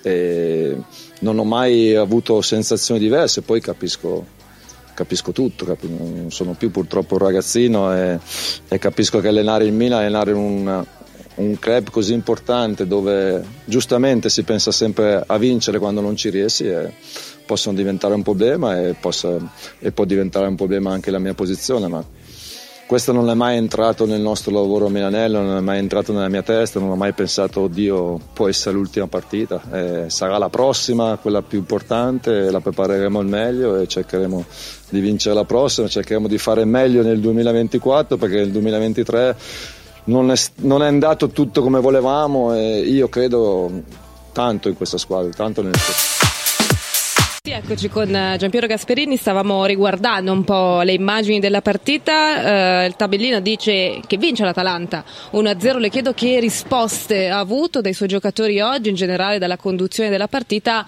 dopo la sconfitta la scorsa settimana. No, ma abbiamo fatto una buona partita anche oggi, come ultimamente ci capita di fare. La sconfitta di, di Bologna è stata un po', secondo, almeno secondo noi, meritata per quello che è stata la partita, però eh, oggi anche abbiamo fatto una buona gara, eh, soprattutto a parte gli ultimi dieci mi- minuti finali che siamo andati un po' eh, in difficoltà, ma anche per merito del Lecce. E il resto abbiamo condotto a lungo una partita, una partita difficile, molto equilibrata, eh, con una squadra che dà fastidio a tutti. Ecco, infatti, mh, raramente abbiamo visto un Atalanta mh, in difficoltà, non tanto nella costruzione, perché comunque ha sempre fatto la partita, lo testimonia anche il possesso palla, soprattutto del, del primo tempo, ma ehm, ha faticato per trovare quel gol del vantaggio, Gasperini. Ah sì, sì, eh, si fatica, non è facile. Eh, Lecce è una squadra ben organizzata che difendeva molto bene, non c'è mai ci ha creato veramente poco, soprattutto eh, per un'ora, dopo, dopo è stata anche pericolosa nell'inseguire il risultato, però è chiaro che non era facile eh, bucare la loro difesa, la loro organizzazione e quindi hanno, sono squadre come eh, nel campionato, poi hanno 20 punti e ogni partita del campionato è difficile, il merito nostro è stato quello insomma, di avere sempre pazienza, di lasciare poche opportunità a loro, di continuare a giocare nella loro metà campo a lungo poi dopo è venuto fuori il gol abbiamo avuto anche un periodo molto buono, non siamo riusciti a chiuderlo, quando succede così poi nel finale ci può essere qualche occasione per loro.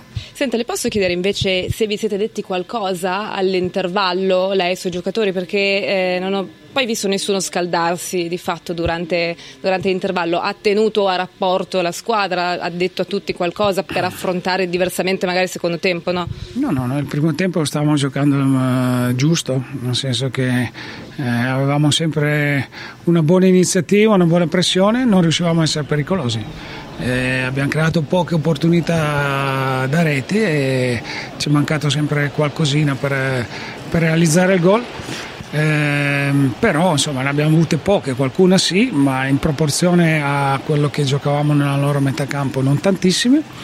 Eh, però queste sono le partite eh, difficili da sbloccare, quando poi le sblocchi diventa sicuramente più agevole, gli spazi si aprono, diventa anche eh, più agevole trovare altre occasioni. Ed è stato protagonista anche Carne Secchi con, con una parata insomma, nel, sì, nel sì, finale. nel Ha parlato finale- ieri di questo dualismo, mh, insomma, l'ha definito un problema. Per me non è un dualismo, sono due ottimi portieri entrambi, ehm, molto simili anche nei valori in questo momento. Carnesecchi è un ragazzo giovane emergente che per, eh, per crescere, per migliorare bisogna giocare con continuità.